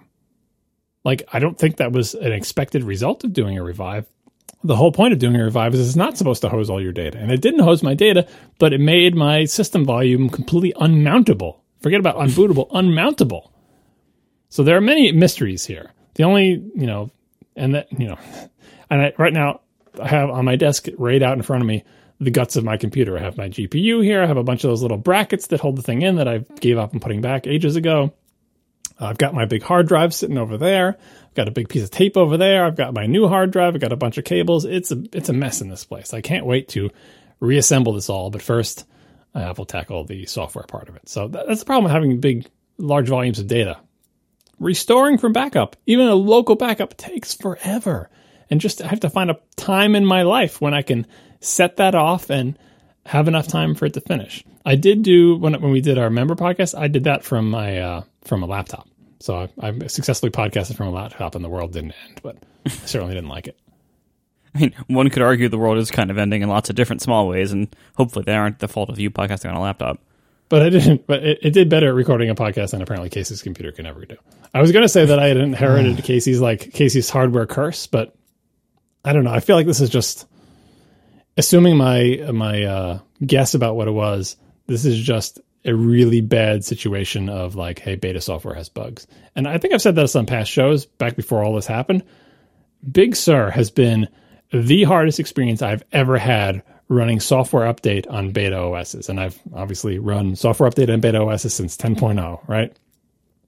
I don't know what it is about Big Sur. Is it because of the ARM transition? Is it because of like a, a code fork merge between the ARM branch and the regular branch or whatever? Like every single version of Big Sur, like I'd install it on either my DTK or my Mac Pro, and then someone say, hey, there's a new beta of Big Sur out and I'd go to software update and it would be this incredible battle to get the freaking thing to install. You wouldn't just click software update and update. It would be like, oh, update failed, download failed, can't install. I don't see an update. And it was like, oh, reinstall the beta profile or try this or use the command line tool. The command line is failing.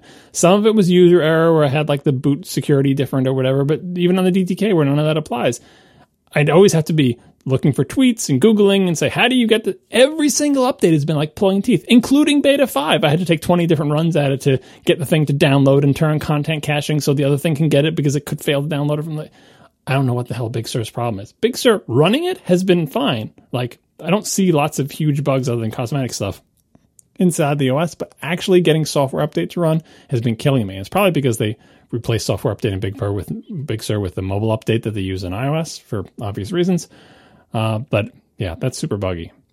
So, needless to say, I will no longer be applying, uh, be installing betas of Big Sur on my Mac Pro after this. I'll still do it on the DTK. That can get hosed fine. But as far as I'm concerned, my Mac Pro is done with Big Sur until official release. And even then, I'm going to make like a hojillion backups before I, before I install Big Sur on it because now I am terrified of a similar thing happening again. Oh, that was an adventure. Yeah. I never want to open up this computer again. It's just so so stressful because it's like you know in those bank heist scenes where they're like trying to lift like the diamonds out of the thing without hitting the lasers or shredding up things like Oh my goodness. every time I lift that lid off like it's not it's there's you have to do it perfectly straight and smoothly and you don't want to bang these pieces of metal against each other. I've heard some horror stories of people who pick the little handle up and twist it and like there's some there's some like padding stuff in there that can get all bunched up and it's just I'm really I really don't, you know, I'm glad I hopefully will only have to open it up and close it one more time after I get this sorted out, but I'm way over my. I remember when I first got it, I opened and closed it two or three times. I'm like, good, I'll never be doing that again. And now I've opened and closed it like 50 times. I'm I'm over my limit.